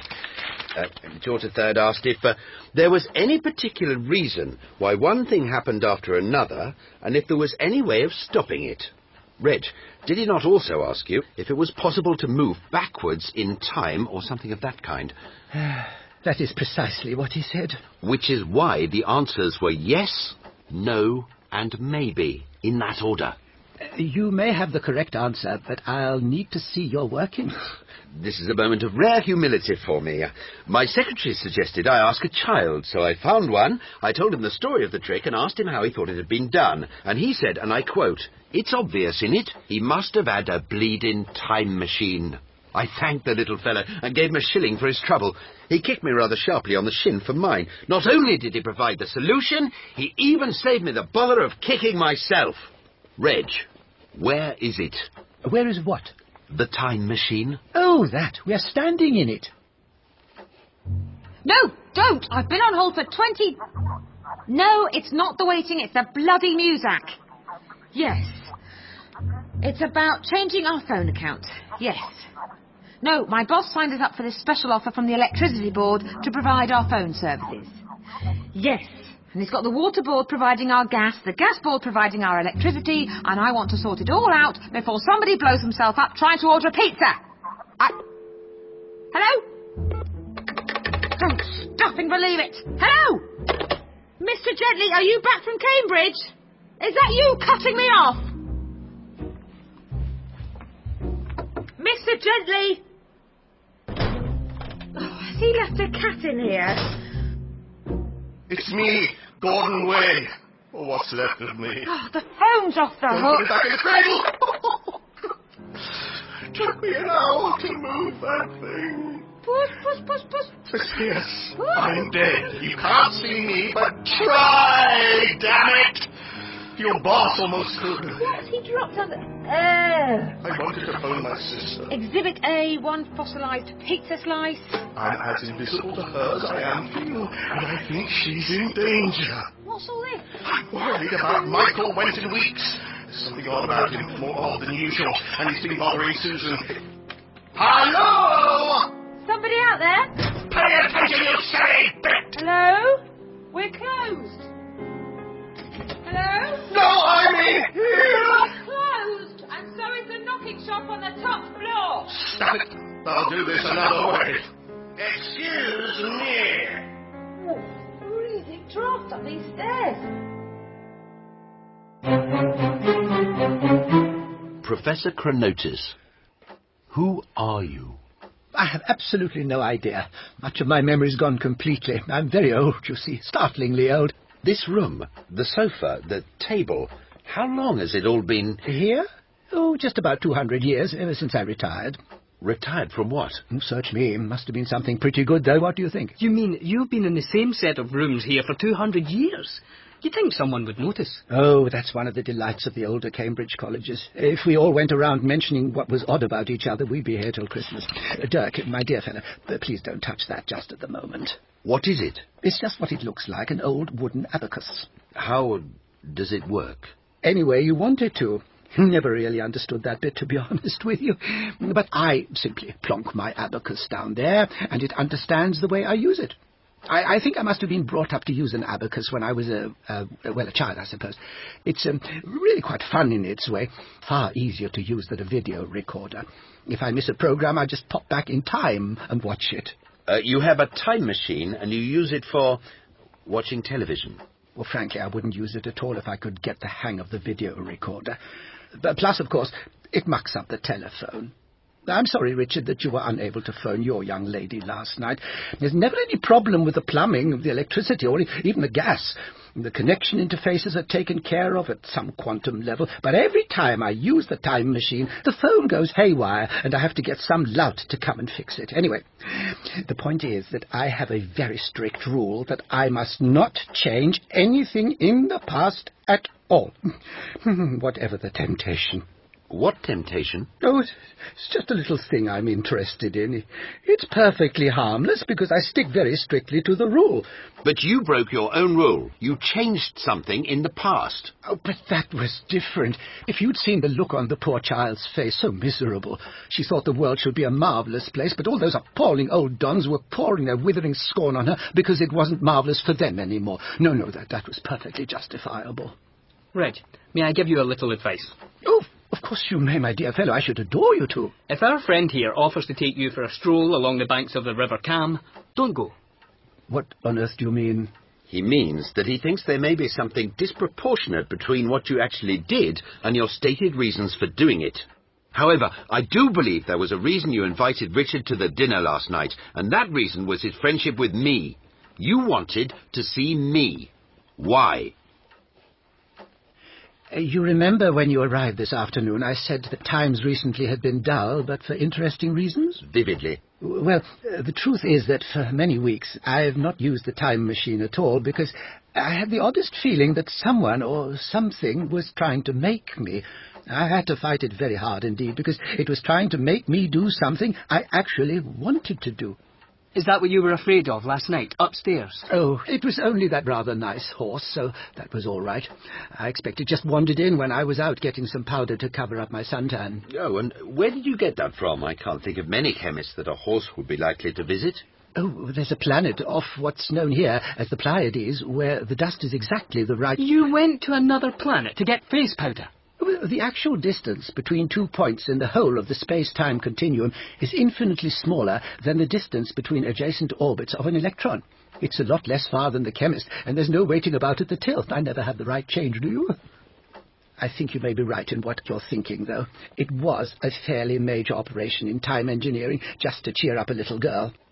Maybe the uh, mm, ghost. We are talking of a ghost here, aren't we? I think we are, yes. Another ghost. Beg your pardon? Uh, later, Richard. Please continue, Professor. Well, it, it's possible that the ghost uh, caught me off my guard. I, I was fighting so strenuously against doing one thing that it easily tripped me into another. And now? The ghost left me last night. And where, we wonder, did it go? R- Richard, what was it that got into you to make you climb the wall? You thought that I was under post hypnotic suggestion from someone. Post hypnotic suggestion or possession? Possession? Oh. Hypnosis and possession work in similar ways. You can be made to do all kinds of absurd things and will then cheerfully rationalize them to yourself. But you cannot be made to do something that runs against the grain of your character. You will fight, you will resist. Yes! I did put the tape back. It all seemed suddenly very stupid. Exactly. You wouldn't do it. So, what do we have? We have a ghost that wants something done, looking for the right person to take possession of to do it for him. Now, Professor. Reg. Reg, may I ask you something personal? I'll understand if you don't want to answer, but I'll just keep pestering you until you do. Just my method, you see. you said there was something that you found to be a terrible temptation to you, that you would not allow yourself, and that the ghost was trying to make you do. It would be very helpful if you could tell us what it is. I will not tell you. You must understand how important. I'll show you. Oh, well, thanks, Nicola. I'll try that fingering. Some of those Sonny Quaver runs in the second movement are absolute bastards. No, no news. It's all just mystifying and. Yeah, okay. Well, I'll talk to you later. Keep warm. Bye now. Right, Wolfgang, it's Mano and Womano, just the two of us.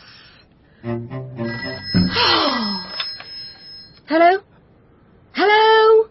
Hello? Oh, stupid thing. I think I'll leave it off the hook. No, put the answer machine on, Susan. Any point? Only ever left it on for Gordon to leave his messages. Yes, actually, there is a point. Richard might need me. Hi, this is Susan Wayne. I'm out scraping an I'll just leave the volume down.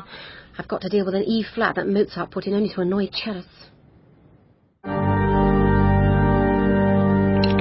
Should we fasten our seatbelts or something? Oh, good lord, no. Just uh, wait for the coordinates to resolve and. Um...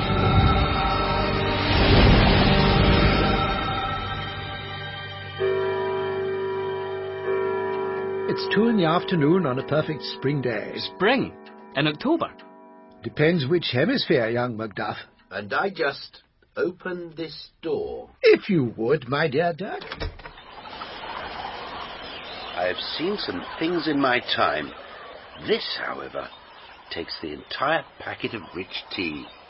That's some trick. Oh, it's real, I promise you. Come out and see for yourself. Come on, this isn't what I wanted to show you. You need to come out here for that. This is a perfectly ordinary Cambridge professor's door frame with a perfectly ordinary Cambridge professor's door wide open in it, standing free in the open forest, with Reggie's rooms visible through it. Not if you walk round behind it. From this side, it's just a door frame. Such as you might fail to find in any perfectly ordinary rainforest. With you leaning on a tree, cleaning your glasses. Where are we? Is that the sea? You can see it a little more clearly from up here. Ah, The one night of the week I leave my machete in the laundry basket. Here you come. ah, how about that for a view? Wow. The Pacific? Eh, The Indian Ocean. It's rumoured to be just as wet. Is this Madagascar? I've been there. Have you? Oh, it's one of the most beautiful and astonishing places on earth, and one that is also full of the most appalling temptations for me. Uh, no, no, Madagascar is, um, uh, where's the sun? Oh, yes, that way, uh, westish, about 500 miles west. No, what's the place called? Uh, place where the stamp comes from. Uh, Mauritius. Stamp? Yes, you must know. Famous stamp. Comes from here, Mauritius. Famous for its stamp. All brown and smudged, and you could buy Blenheim Palace with it. Why am I thinking of British Guiana? Only you know what you are thinking of. Is it Mauritius? It is Mauritius. But you don't collect stamps. No. What on earth's that? Good God. Pity. You could get some nice first day covers, couldn't you, time travelling? Not really interested. So what's the great attraction here? Very nice in its way, of course, all this nature, but I'm a city boy myself. Shh! Look, Where? just in front of the doorway. Richard's found one. I can see Richard, and I can see a large cross looking bird defying him to find its beak even remotely funny. From Reggie's It's not a parrot. It's not a parrot. Yes, I see that now. It eats the nuts of the Calvaria tree. Uh, there, there are one or two on the ground behind you. Look, Dirk! A dodo!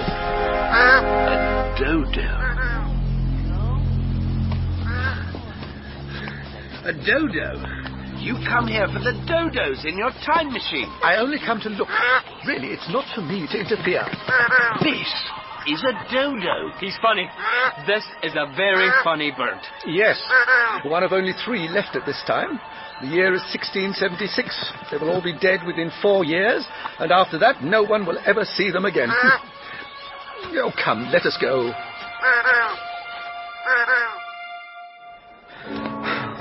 Excuse me, sir. Can I help you? Yes? No, I know you. Mr. Wenton Weeks, isn't it? I fished you out the fountain during a rag week. Did you find out who put you in there? No. Is Professor Cronotis in his rooms? Well, bugger if I know, Mr. Wenton Weeks. His phone seems to be in a blink again. Sure, must been here 20 years since you were here. No, I've been visiting a lot lately. Weeks, months, microsecond blinks in the diurnal cycle. Beg your pardon? You've not known oblivion, not for centuries at a stretch. It seems only minutes ago that these walls were built. It seems an eternity I spent wandering across interminable mud, wading through ceaseless seas. Imagine my horror when slimy things with legs began to crawl from those seas. And now you walk around as if you own the place and complain about buffoons. Ah. How? Need help with your suitcase? No. Oh, do that. It can't go on like this. Please tell me it won't. Somebody. Why am I gripped by this irrational need to leave my sister a message? Why does it have to be on her answering machine? I tried to do it. Gently's secretary interrupted me. Tried to materialize for Susan. She just put a cardigan on and turned up the heating. Oh, what's the point? Can't sleep, can't eat, can't have fun. There's only so much entertainment one can invent. Being dead. I've walked on the surface of the canal. I've sat in people's houses watching television. I've screwed up the internet connections of Viagra spammers. What's left? Could go to the cinema. Ah, a young woman covered in blood running out of a huge house in Eaton Square. Reality entertainment. And in such a posh neighborhood, I can sit on the bonnet of this Bentley, enjoy the spectacle, and feel comfortably superior. Did you call for 999, miss? It's the lady, officer, this way! Right, Morris Coburn, follow me. Humphrey, you stay here. Be ready to call for backup. Call Inspector Poirot! Call Miss Marple! Call anyone but that plonker Dirk Gently! One of the few pleasures of being a ghost is not having to deal with people like that anymore. Excuse me, can you help me? Another is a certain knowledge that being invisible one will not be bothered by strangers looking for directions. Gordon, will you stop chuntering on to yourself and pay attention? What? Gordon, it's me. Lady Magna! You you can see me? But that's you in there? My son did it. Excuse me? Rather messily. He's about as useful with a meat cleaver as he is at editing a magazine. Michael? You know, Now that I've told somebody, I feel a burden has been lifted. Yes. Hmm. Hey, hey, hey, no, no, wait a minute. No, no, don't go. Hey! Goodbye, Gordon. Take me with you!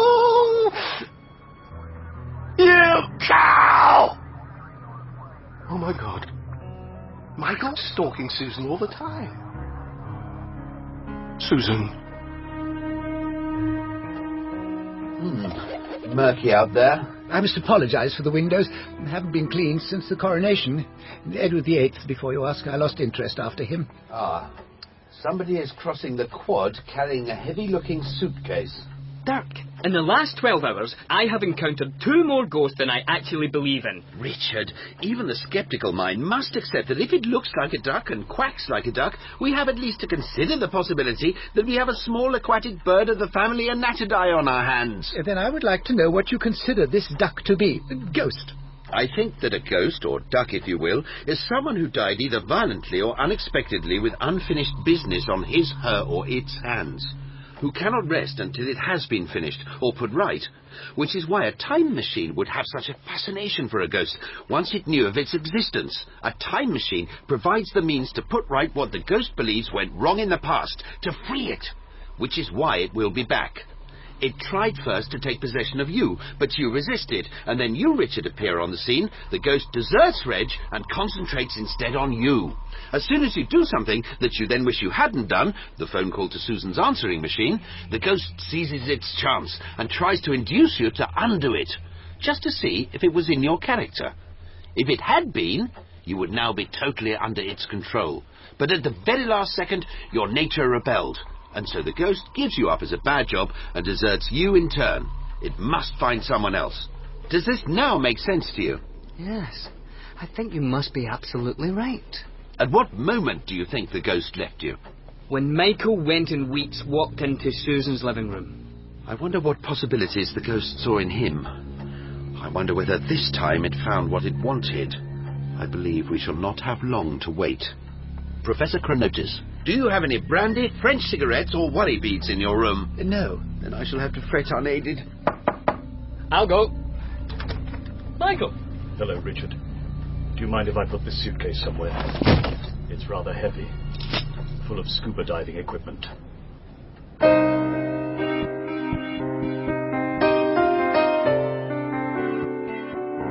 In episode 5 of Dirk Gently's Holistic Detective Agency by Douglas Adams, Harry Enfield played Dirk Gently and Billy Boyd was Richard Macduff.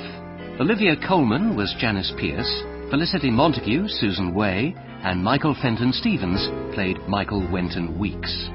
Toby Longworth was the Electric Monk, Robert Duncan played Gordon Way, Jim Carter was Jilks, and Andrew Sachs played Professor Cronotis. Andy Seacombe was the porter, and John Glover was the other porter. Tamsin Heatley played Lady Magna. The announcer was John Marsh. The music was by Philip Pope. The surround mix was by Paul Deely.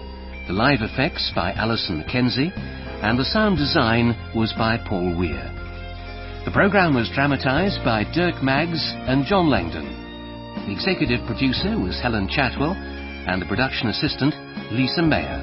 Dirk Gently's Holistic Detective Agency was produced by Joe Wheeler and the director, Dirk Maggs, and was an above the title production for BBC Audiobooks.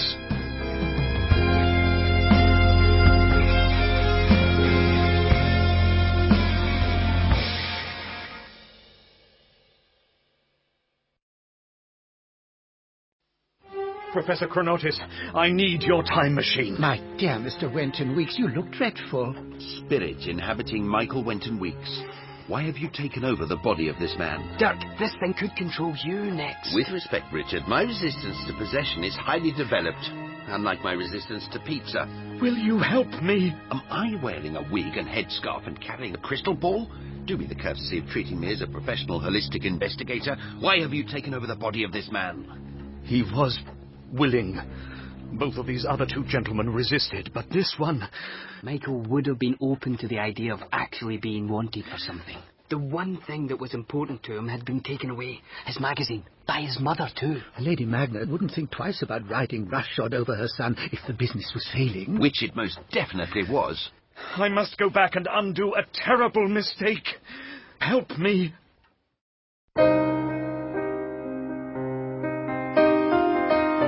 Dirk Gently's Holistic Detective Agency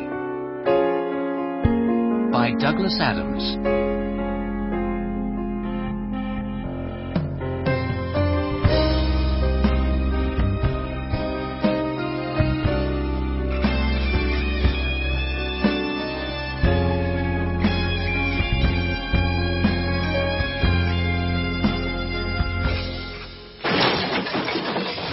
All right!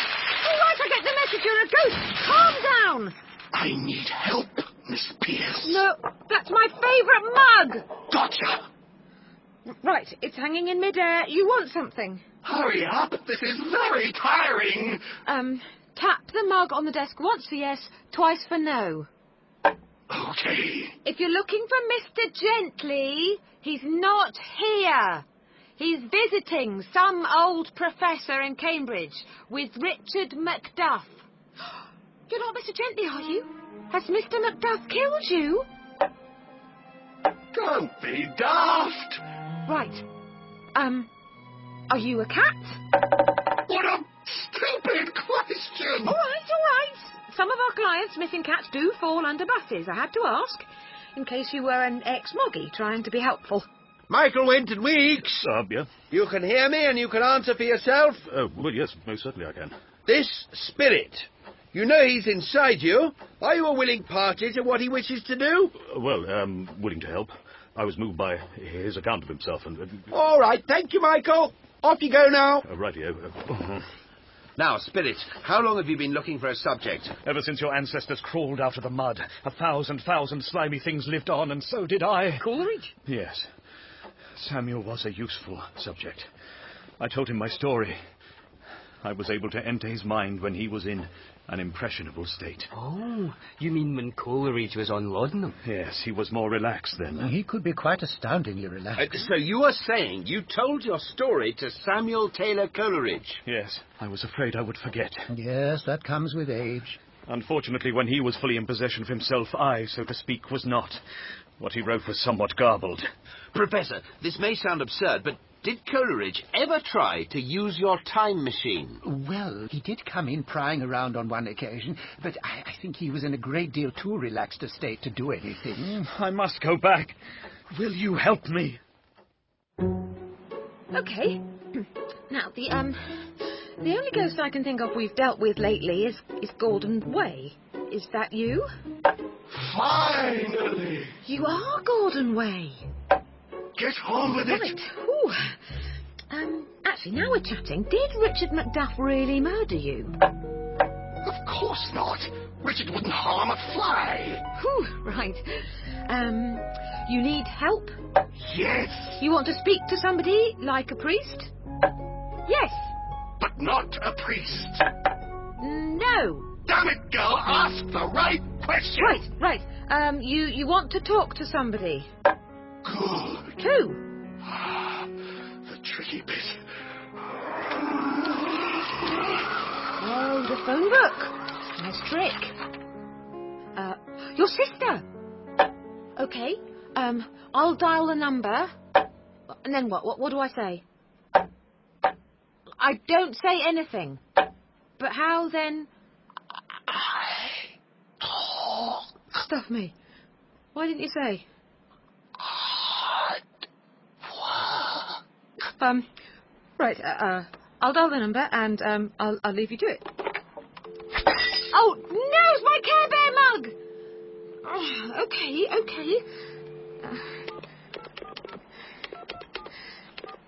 Uh, um, I'll, I'll lay the handset on the desk, and I'll go and find a double vodka. Hi, this is Susan Way. I'm out scraping knitting or spending it. So talk after. Concentrate, Gordon. Susan, it's Gordon. You are in danger. Michael Winton Weeks has murdered his mother. He's possessed by something. Tell Richard to be careful too. Be happy, sis.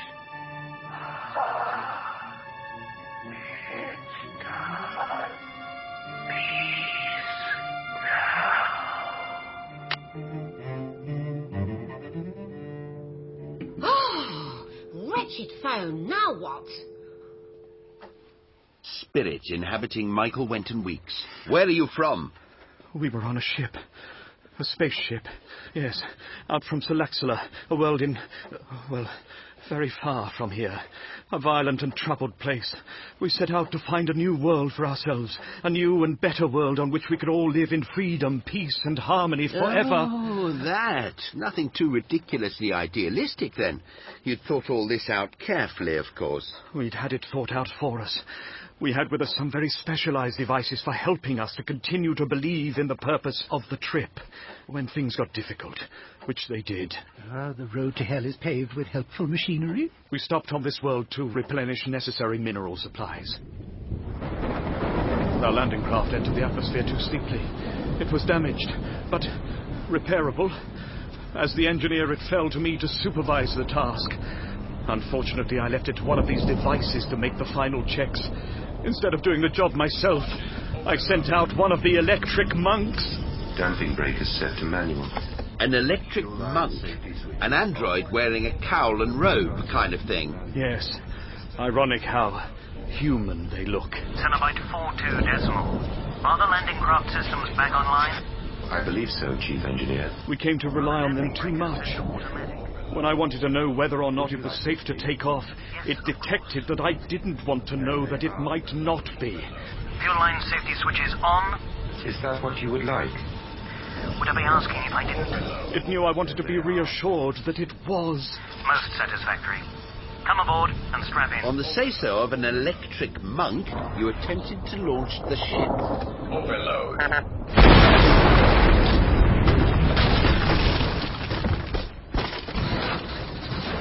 We were all killed. Since when I remained alone on this planet, for the first billion years, I felt myself to be haunted by the ghosts of the others. But it was only my imagination. Then life arose vegetation, things in the sea. Then, at last, you.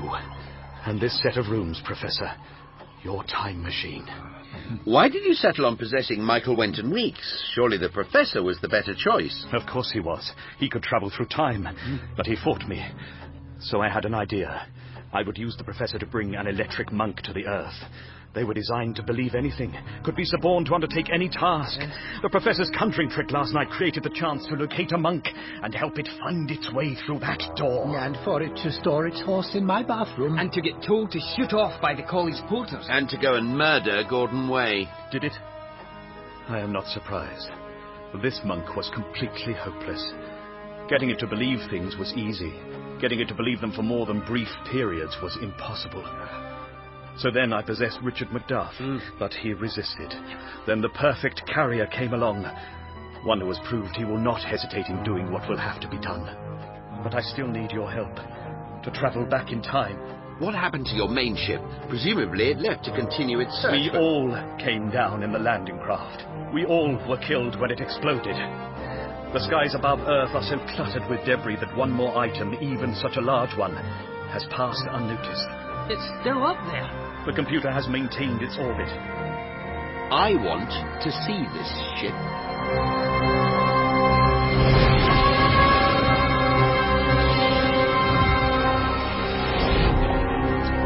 Well, um, the door hasn't opened onto the vacuum of space. Hmm. It's still the present day, and we're in orbit 300 miles over the quietest part of the Pacific Ocean. I think we can safely assume these are the correct coordinates. Yes. This is the main ship's hold. Look, all the equipment to set up our colony is still here in crates. Wow. That sunny dome, those caves of ice. I'm impressed. Yeah, the size of it, yes. No, by the cleaning lady. There's a lot less dust than you'd find after four billion years in my flat. There is nobody alive on board, but the air filtration is very efficient. She said the computer maintains this vessel. Yes, it constantly monitors the ebb and flow of life on any planet it orbits. It monitors and transmits on frequencies beyond your reach. And so you've been unable to communicate with it from Earth. For long, long periods, I am very weak, almost totally non existent, and unable to influence anything at all. Then the waves get strong again. Perhaps ghosts exist like wave patterns, like interference between the actual and the possible. There would be irregular peaks and troughs, like a musical waveform. Richard Macduff. You wrote an article in Michael's magazine, Music and Fractal Landscapes. It moved me very greatly. Oh? Michael said he didn't like it. He was unaware of the nature of many things. You, however, are more sensitive. The ship's computer room will interest you. Follow me. Oh. Dirk, this is all fascinating, but is it a trap? I don't know, Oh, Professor. Mm, so far, his, his story makes sense. Perhaps to a 3,000 year old professor of chronology, maybe to a baboon on mescaline. But this humble holistic detective's olfactory organ is troubled by the unmistakable whiff of a large furry rodent. uh, a beaver? We are at the elevator. It is rather small. Come, Richard. Sure. Hey, wait a minute. Oh, where has he taken Richard? Sod Richard, where's he left us? Caution. Oh. Cargo hold depressurizing. You have 30 seconds to suit up. Oh. Uh, were we expected to dress for dinner? A pressure suit. They must have some here for emergencies. This looks a likely storage bin. Ah. Professor, what has 19 legs, 17 arms, and 3 noses? Is that relevant to our plight? It's relevant if you want to get into this suit. You have 15 seconds to suit up. Ah. Are you coming? Oh, hello. Uh, just trying these on. You could be useful for gardening. The hole depressurizes regularly. It saves oxygen. We noticed. Uh, Obliging of it to let us know we were doomed in English. Universal translator. Ah. Standard equipment on Salaxillan ships. Part of the reason we came here. It improved communication with our neighbors so Hmm. thoroughly that no matter how carefully our diplomats phrased things, their real feelings were translated without ambiguity. You ended up with war after war. Yes, that is why we left. Where's Richard? In the monitoring room, listening to the computer. It is processing data from the Earth. Not the lapping of a wave nor the beating of a heart escapes its attention. So the Surveillance Society started four billion years ago. That takes some of the heat off the politicians. As well as monitoring the basic code of an ecosystem, the computer synthesizes and transmits back useful prompts to help higher life forms interact with their environment and improve it. Like inspiring Isaac Newton to invent the cat flap. Did he? He never mentioned it to me. When the waves are strong, I am strong. Not for nearly 200 years have they been so strong as they are now. I think Richard has been sensitive to them. His theories about music and fractal mathematics are far from coincidental. The idea that nature, at its simplest level, is built of mathematical formulae, a repeated pattern that on a large scale becomes the world we live in. How does this computer express all this data? What does it sound like? Dirk! Rich! Can you hear it? I can't hear anything else. It's breathtaking! I've never heard anything so perfect! It's just some classical tunes playing, surely? No! Don't you understand? It's the song of life! The shout of joy that is every living thing! From the aye-ayes of Madagascar to the rhinoceroses of Kilimanjaro, from the very first green shoots of a weed growing on a Glasgow rubbish tip to the countless trees of the Amazonian rainforest. This computer has calculated the whole growingness and decayingness and the new growth. It's doing it right now and expressing it all in an immense musical fractal. Oh, it's the most beautiful I've ever. uh, Ah. Oh, strange how people can just fall asleep at times of high emotion. I recall it happening to me often at the theatre. Ibsen could make me feel particularly overwrought. Let's get him back. Yes. Grab his leg. Oh, yes. I'm pressurizing the hold. It will be safe to return to the portal. Oh, oh, does any of this music sound familiar to you? I'm a Bonzo Dog Doodah band man myself.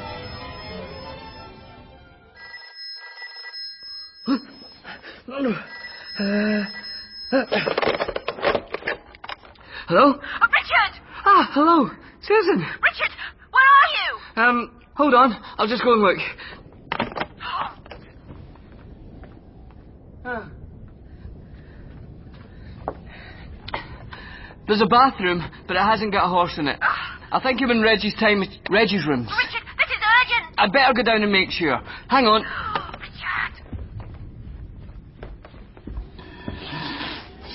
Mm. breathing better? I think so. Hmm. Open the oxygen tank a little more. Hmm. Thank you. Where exactly are we? Well, if Reggie's machine is working, Bermuda. Looks like the Black Queens of Hell. Oh, this is Bermuda before the tourists. Four billion years before. Wow. What's it like? out- Get away from the doorway! The atmosphere's poisonous. I'm not sure what with, but it would bring these carpets up a treat. Hence Michael's scuba gear. I don't think this is enough Vaseline. Oh, Michael, they haven't made enough Vaseline. Uh, should we leave you two alone for a bit? And I, I brought the spirit back to undo its mistake. You see that thing across the plain? Looks like a tower. Looks like a rotting tooth. That's the Salaxilan landing craft. It's about four hours before the accident happened. Should give the spirit just enough time to take Michael there, fix the problem, and send him back. I shall be released from the torment I have endured. The repairs can be made. The landing craft can return to the mothership. We can be on our way. My torment will be extinguished. And I will cease to be a burden to you. I shall hold you to that. But that can't work, can it? If we do that, then this won't have happened. We'll generate all sorts of paradoxes. Oh, and no worse than those that already exist. Oh, dear boy, if the universe came to an end every time there was some uncertainty, it would never have got beyond the first picosecond. No, no, no. Time and space heal up, and people simply remember a version of events which makes as much sense as they require it to make. If you've got through life without that happening to you, then I don't know which universe you've been living in, but it isn't this one. If that's the case, why were you so fierce about doing nothing to save the dodo? Ah, because the dodo wouldn't have died if I hadn't worked so hard to save the coelacanth. The coelacanth? The prehistoric fish? Indeed. But how could one possibly affect the other? Well, cause and effect still apply. The continuum is like a piece of badly hung wallpaper. Uh, push down a bubble, another pops up somewhere else. Uh, There are no more dodos because of my interference. In the end, I imposed the rule on myself because I couldn't bear it anymore. Oh, I, I still get Susan on the line. Yeah, I thought I heard a phone. Well, can't think how it's suddenly working.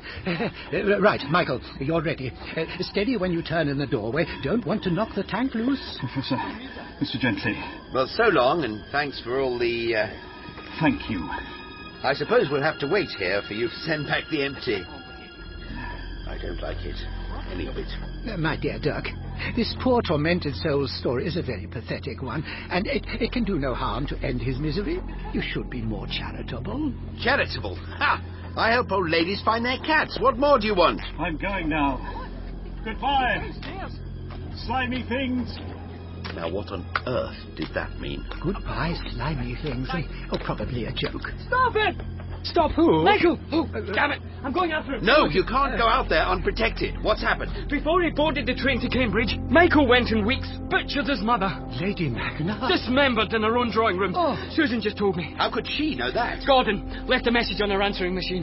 From beyond the grave? And his sister just telephoned from four billion years in the future to tell us. I don't know how these things are happening, Professor. You'll just have to take it up with British Telecom. Damn, how could I have missed this? You can't think of everything. And Holistic Detective must. So that's why Michael was the perfect subject to possess. That's what I should have been looking for. The thing the ghost made him do in order to establish his hold, the thing he had to be fundamentally willing to do, the thing that would match the ghost's own purpose. To be prepared to kill. And having killed once, the line was crossed. Well, who can he kill now? He's going over there to save his crewmates. Goodbye, slimy things. He thinks this is their world, not ours. This was where they were going to settle and build their stupid paradise.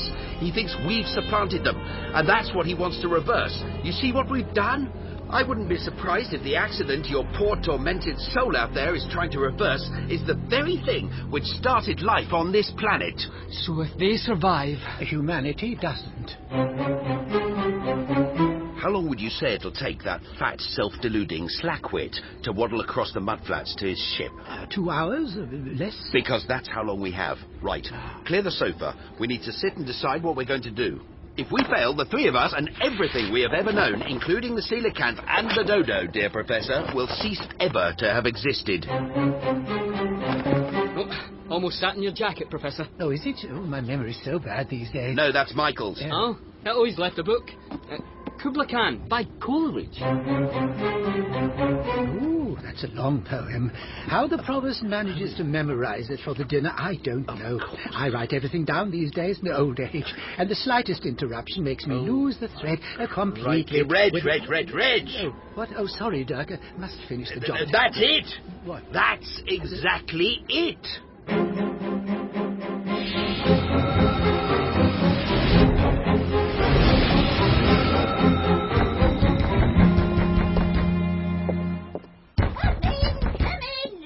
Goodness me, such a battering! You'll have your daughter. And how may I assist you, my handsome? Your race suggests business of grave national importance. Have the French invaded? Have the King and Queen even now been guillotined in London town? I beg your pardon. Is your husband in? my husband? My husband's off Santa Cruz with Admiral Nelson, sir. Ah, you're not Mrs. Coleridge. I am not, sir. Mrs. Coleridge left this house nigh on two year ago, and mighty glad Mr. Coleridge was to see the back of her, frowning, vinegary little shrew that she was. Well, in that case, good lady, would you inform Mr. Coleridge that I require an urgent word? I believe he is sleepy, sir. He is troubled with headaches and has much need of the laudanum. I have to insist. Oh, wait here, please. Mr. Coleridge, you awake? I am awake and extremely busy, Mrs. Weir. Tell him it's top secret concerning the security of the realm. He said his top secret concerning the security of the realm. Oh. What is it? Quickly, man. I shall be in the scullery skinning dead things if you need me. Uh, Mr. Coleridge, my name is not important, but my business is. I come from Porlock with an urgent request. Does it concern Chinese history, endless voyages, the quest for paradise, is something to divert a poet seized with vision of such beguiling power that he cannot eat, sleep, or draw breath until he has preserved it for posterity with quill and parchment? Oh, I could murder some chocolate. Ah, I'm afraid hardly at all, sir, but. Then, sir, I have no time to speak, for the visions will fade as they grow stale. Imagine the tale of a voyage yet more epic than any undertaken by Marco Polo when he traced mighty Kublai Khan's palace at Xanadu. Couch that in a Chinese allegory with instructions for chandlering a ship of the heavens, should it be stranded here on the rude and rocky vastness of the earth, and you begin to encompass the Uh, vast. this is all very interesting, Mr. Coleridge, but I'm here from the Porlock Parish magazine, and I've been asked by my editor if you might vouchsafe me an interview. He's particularly concerned to hear your views on the crude foreign mountebanks who seek to rival England's men of letters in the popular arts. Oh, I have heard nothing of this. Quickly then, who are these upstarts? Have you heard of the jelly babies? They're miniature and sugary and entirely lacking in talent. Not good enough of me. Let's talk about your work. How long has he been going? Oh, nearly an hour. This is appalling desecration. He's destroying the inspiration for one of the great pieces of English literature. No, uh, Dirk's right, I'm afraid. It must be done. It was the only sure way. The instructions were clearly contained in the poem once you knew what to look for. It has to be suppressed. The, the ghost will always be around. In fact, two of him now. That is, assuming this works. Ah, Poor devil. Still, I suppose he brought it on himself. Oh, Reg, that music up in the ship's computer room. Yes? I'm not religious, but if I were, I would say it was like a glimpse into the mind of God. Perhaps it was, and I ought to be religious. I have to keep reminding myself that they didn't create the music, merely the instrument which could read the score. Ah, And the score was life itself. And it's all up there. Could I revive within me her symphony and song to such a deep delight 'twould win me that with music loud and long I would build that dome in air, that sunny dome, those caves of ice? I hope we arrived early enough. Mm, Ah, I think we must have done. Look how agitated Coleridge is. Was. He just looks downcast now. would you excuse me a moment? What? Oh, sure. I think Dirk's nearly finished. Welcome your comments if you have any, any points of style, you know, hints, tips, things of that nature. Uh, a joke, perhaps, about albatrosses. And? Let's put a stop to that. I think he'd made a start on writing it down, but he won't remember another word, that's for certain. Now, having saved the entire human race from extinction, I could do with a pizza. Where's the professor? Ah, there you are. I'd no idea I'd been that long. Reg, you didn't have a beard before you went behind that tree. Oh, yes, just carelessness, carelessness. What have you been up to? Oh, just a few adjustments. Uh, oh, very well. Up there. Uh, No, not my haircut. Look, up there. Uh huh. The evening star. So? Oh, what was that flash? Sorry, Richard. Oh, Reg, the music. Come, back to the incongruous door in the cowshed. There's something I must do that I failed abysmally at as an undergraduate. Which is? To check my work. Professor, the abacus. Oh, uh, oh, but of course. Richard, the door. Got it? you Hmm. take away the number you first thought of. It's, um, you, you know, it's interesting how this thing almost knows what I'm going to do next. And um, Door. And we're back at Sunsets. Reg, would you have a copy of the collected poetry of Samuel Coleridge? Ah, I have anticipated you here. Uh, the poems of Samuel Taylor Coleridge, Oxford University Press, 1912. The, oh, a much slimmer tome than it was an hour ago. Okay, early stuff. uh, de-de-de-de. Aha, here we are. Kubla Khan. Let's see. Oh, that's all. Three pages? Is there another part? An appendix? No, it's gone.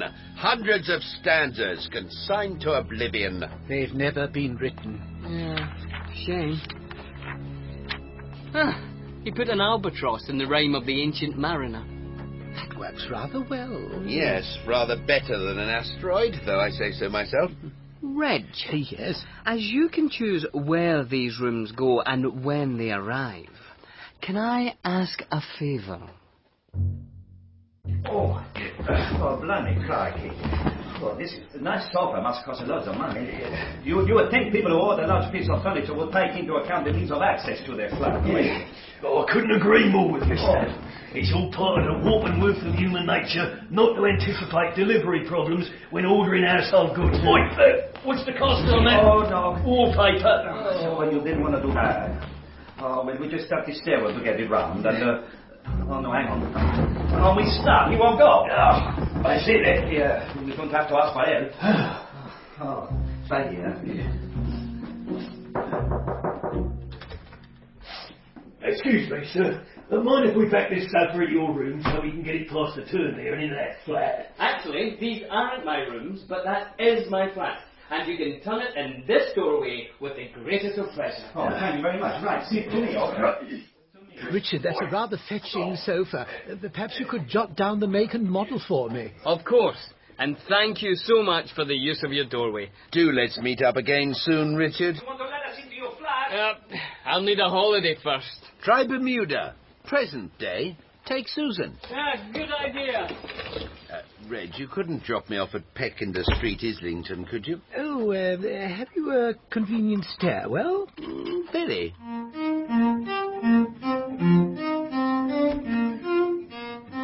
Oh, is that about you, Richard? Yes? An invitation's come from some professor at your old college inviting you to a Coleridge dinner tonight. Well, Oh, don't worry. No need for me to go to that now. Oh, fine. You can take me somewhere nice instead. You're on.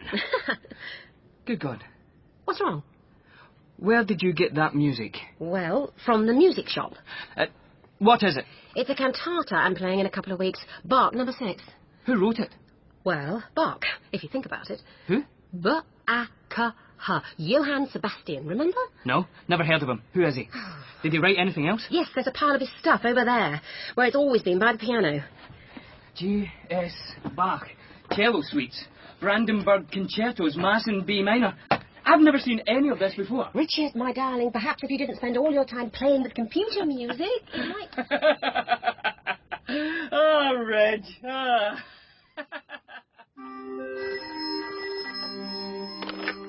Hello? Reg, it's Richard. Oh. Hey, your phone's working. My dear fellow, a very capable young man arrived and fixed the phone. I don't think it'll go wrong again now. Good news, eh? Excellent. And the music? Bach? Brilliant idea. Oh, yes, I thought you'd be pleased. I saved only the tiniest, tiniest scrap, of course, but even so, I, I cheated. It was rather more than one man could actually do in a lifetime. Reg, Can't we go and get some more of it? Oh, my dear boy, the ship has gone.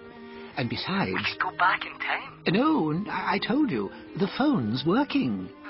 So? So the time machine isn't. It, it, it burnt out, dead as a dodo. Oh, and on closer scrutiny of the bathroom earlier, no damage from horses' hooves.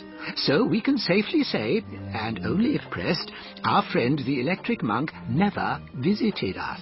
No question of it. I've had Gordon Way on the phone three times this morning chasing me for Anthem 2. Oh, Oh, and Rich.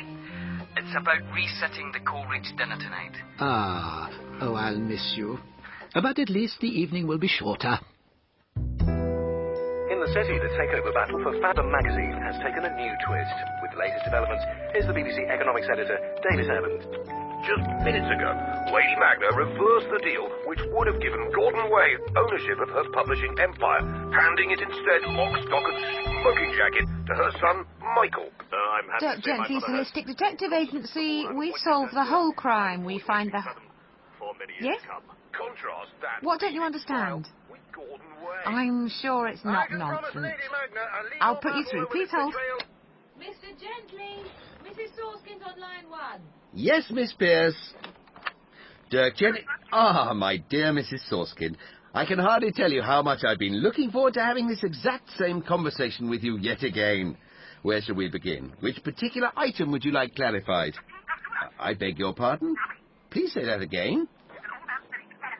Ah, you don't know who I am, or why I should think your cat is missing. Did he? Oh, I'm so sorry.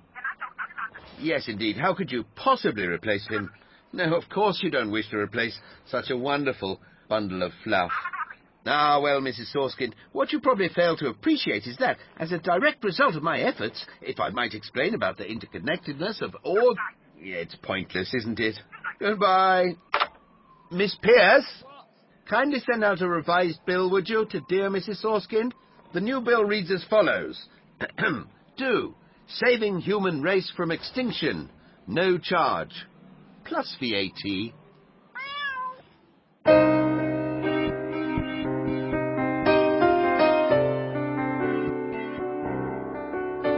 In episode 6 of Dirk Gently's Holistic Detective Agency by Douglas Adams, Harry Enfield played Dirk Gently and Billy Boyd was Richard McDuff. Olivia Coleman was Janice Pierce, Felicity Montague, Susan Way, and Michael Fenton Stevens played Michael Wenton Weeks. Toby Longworth was the Electric Monk, Robert Duncan played Gordon Way, and Andrew Sachs played Professor Cronotis.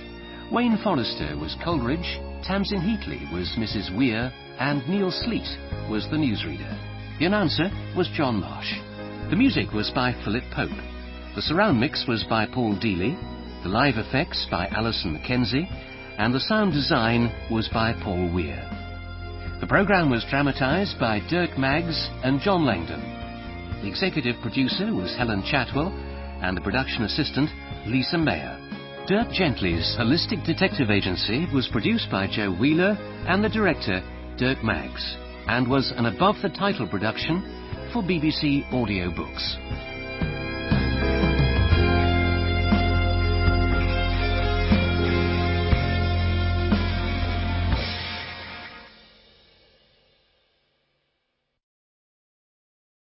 Audible hopes you have enjoyed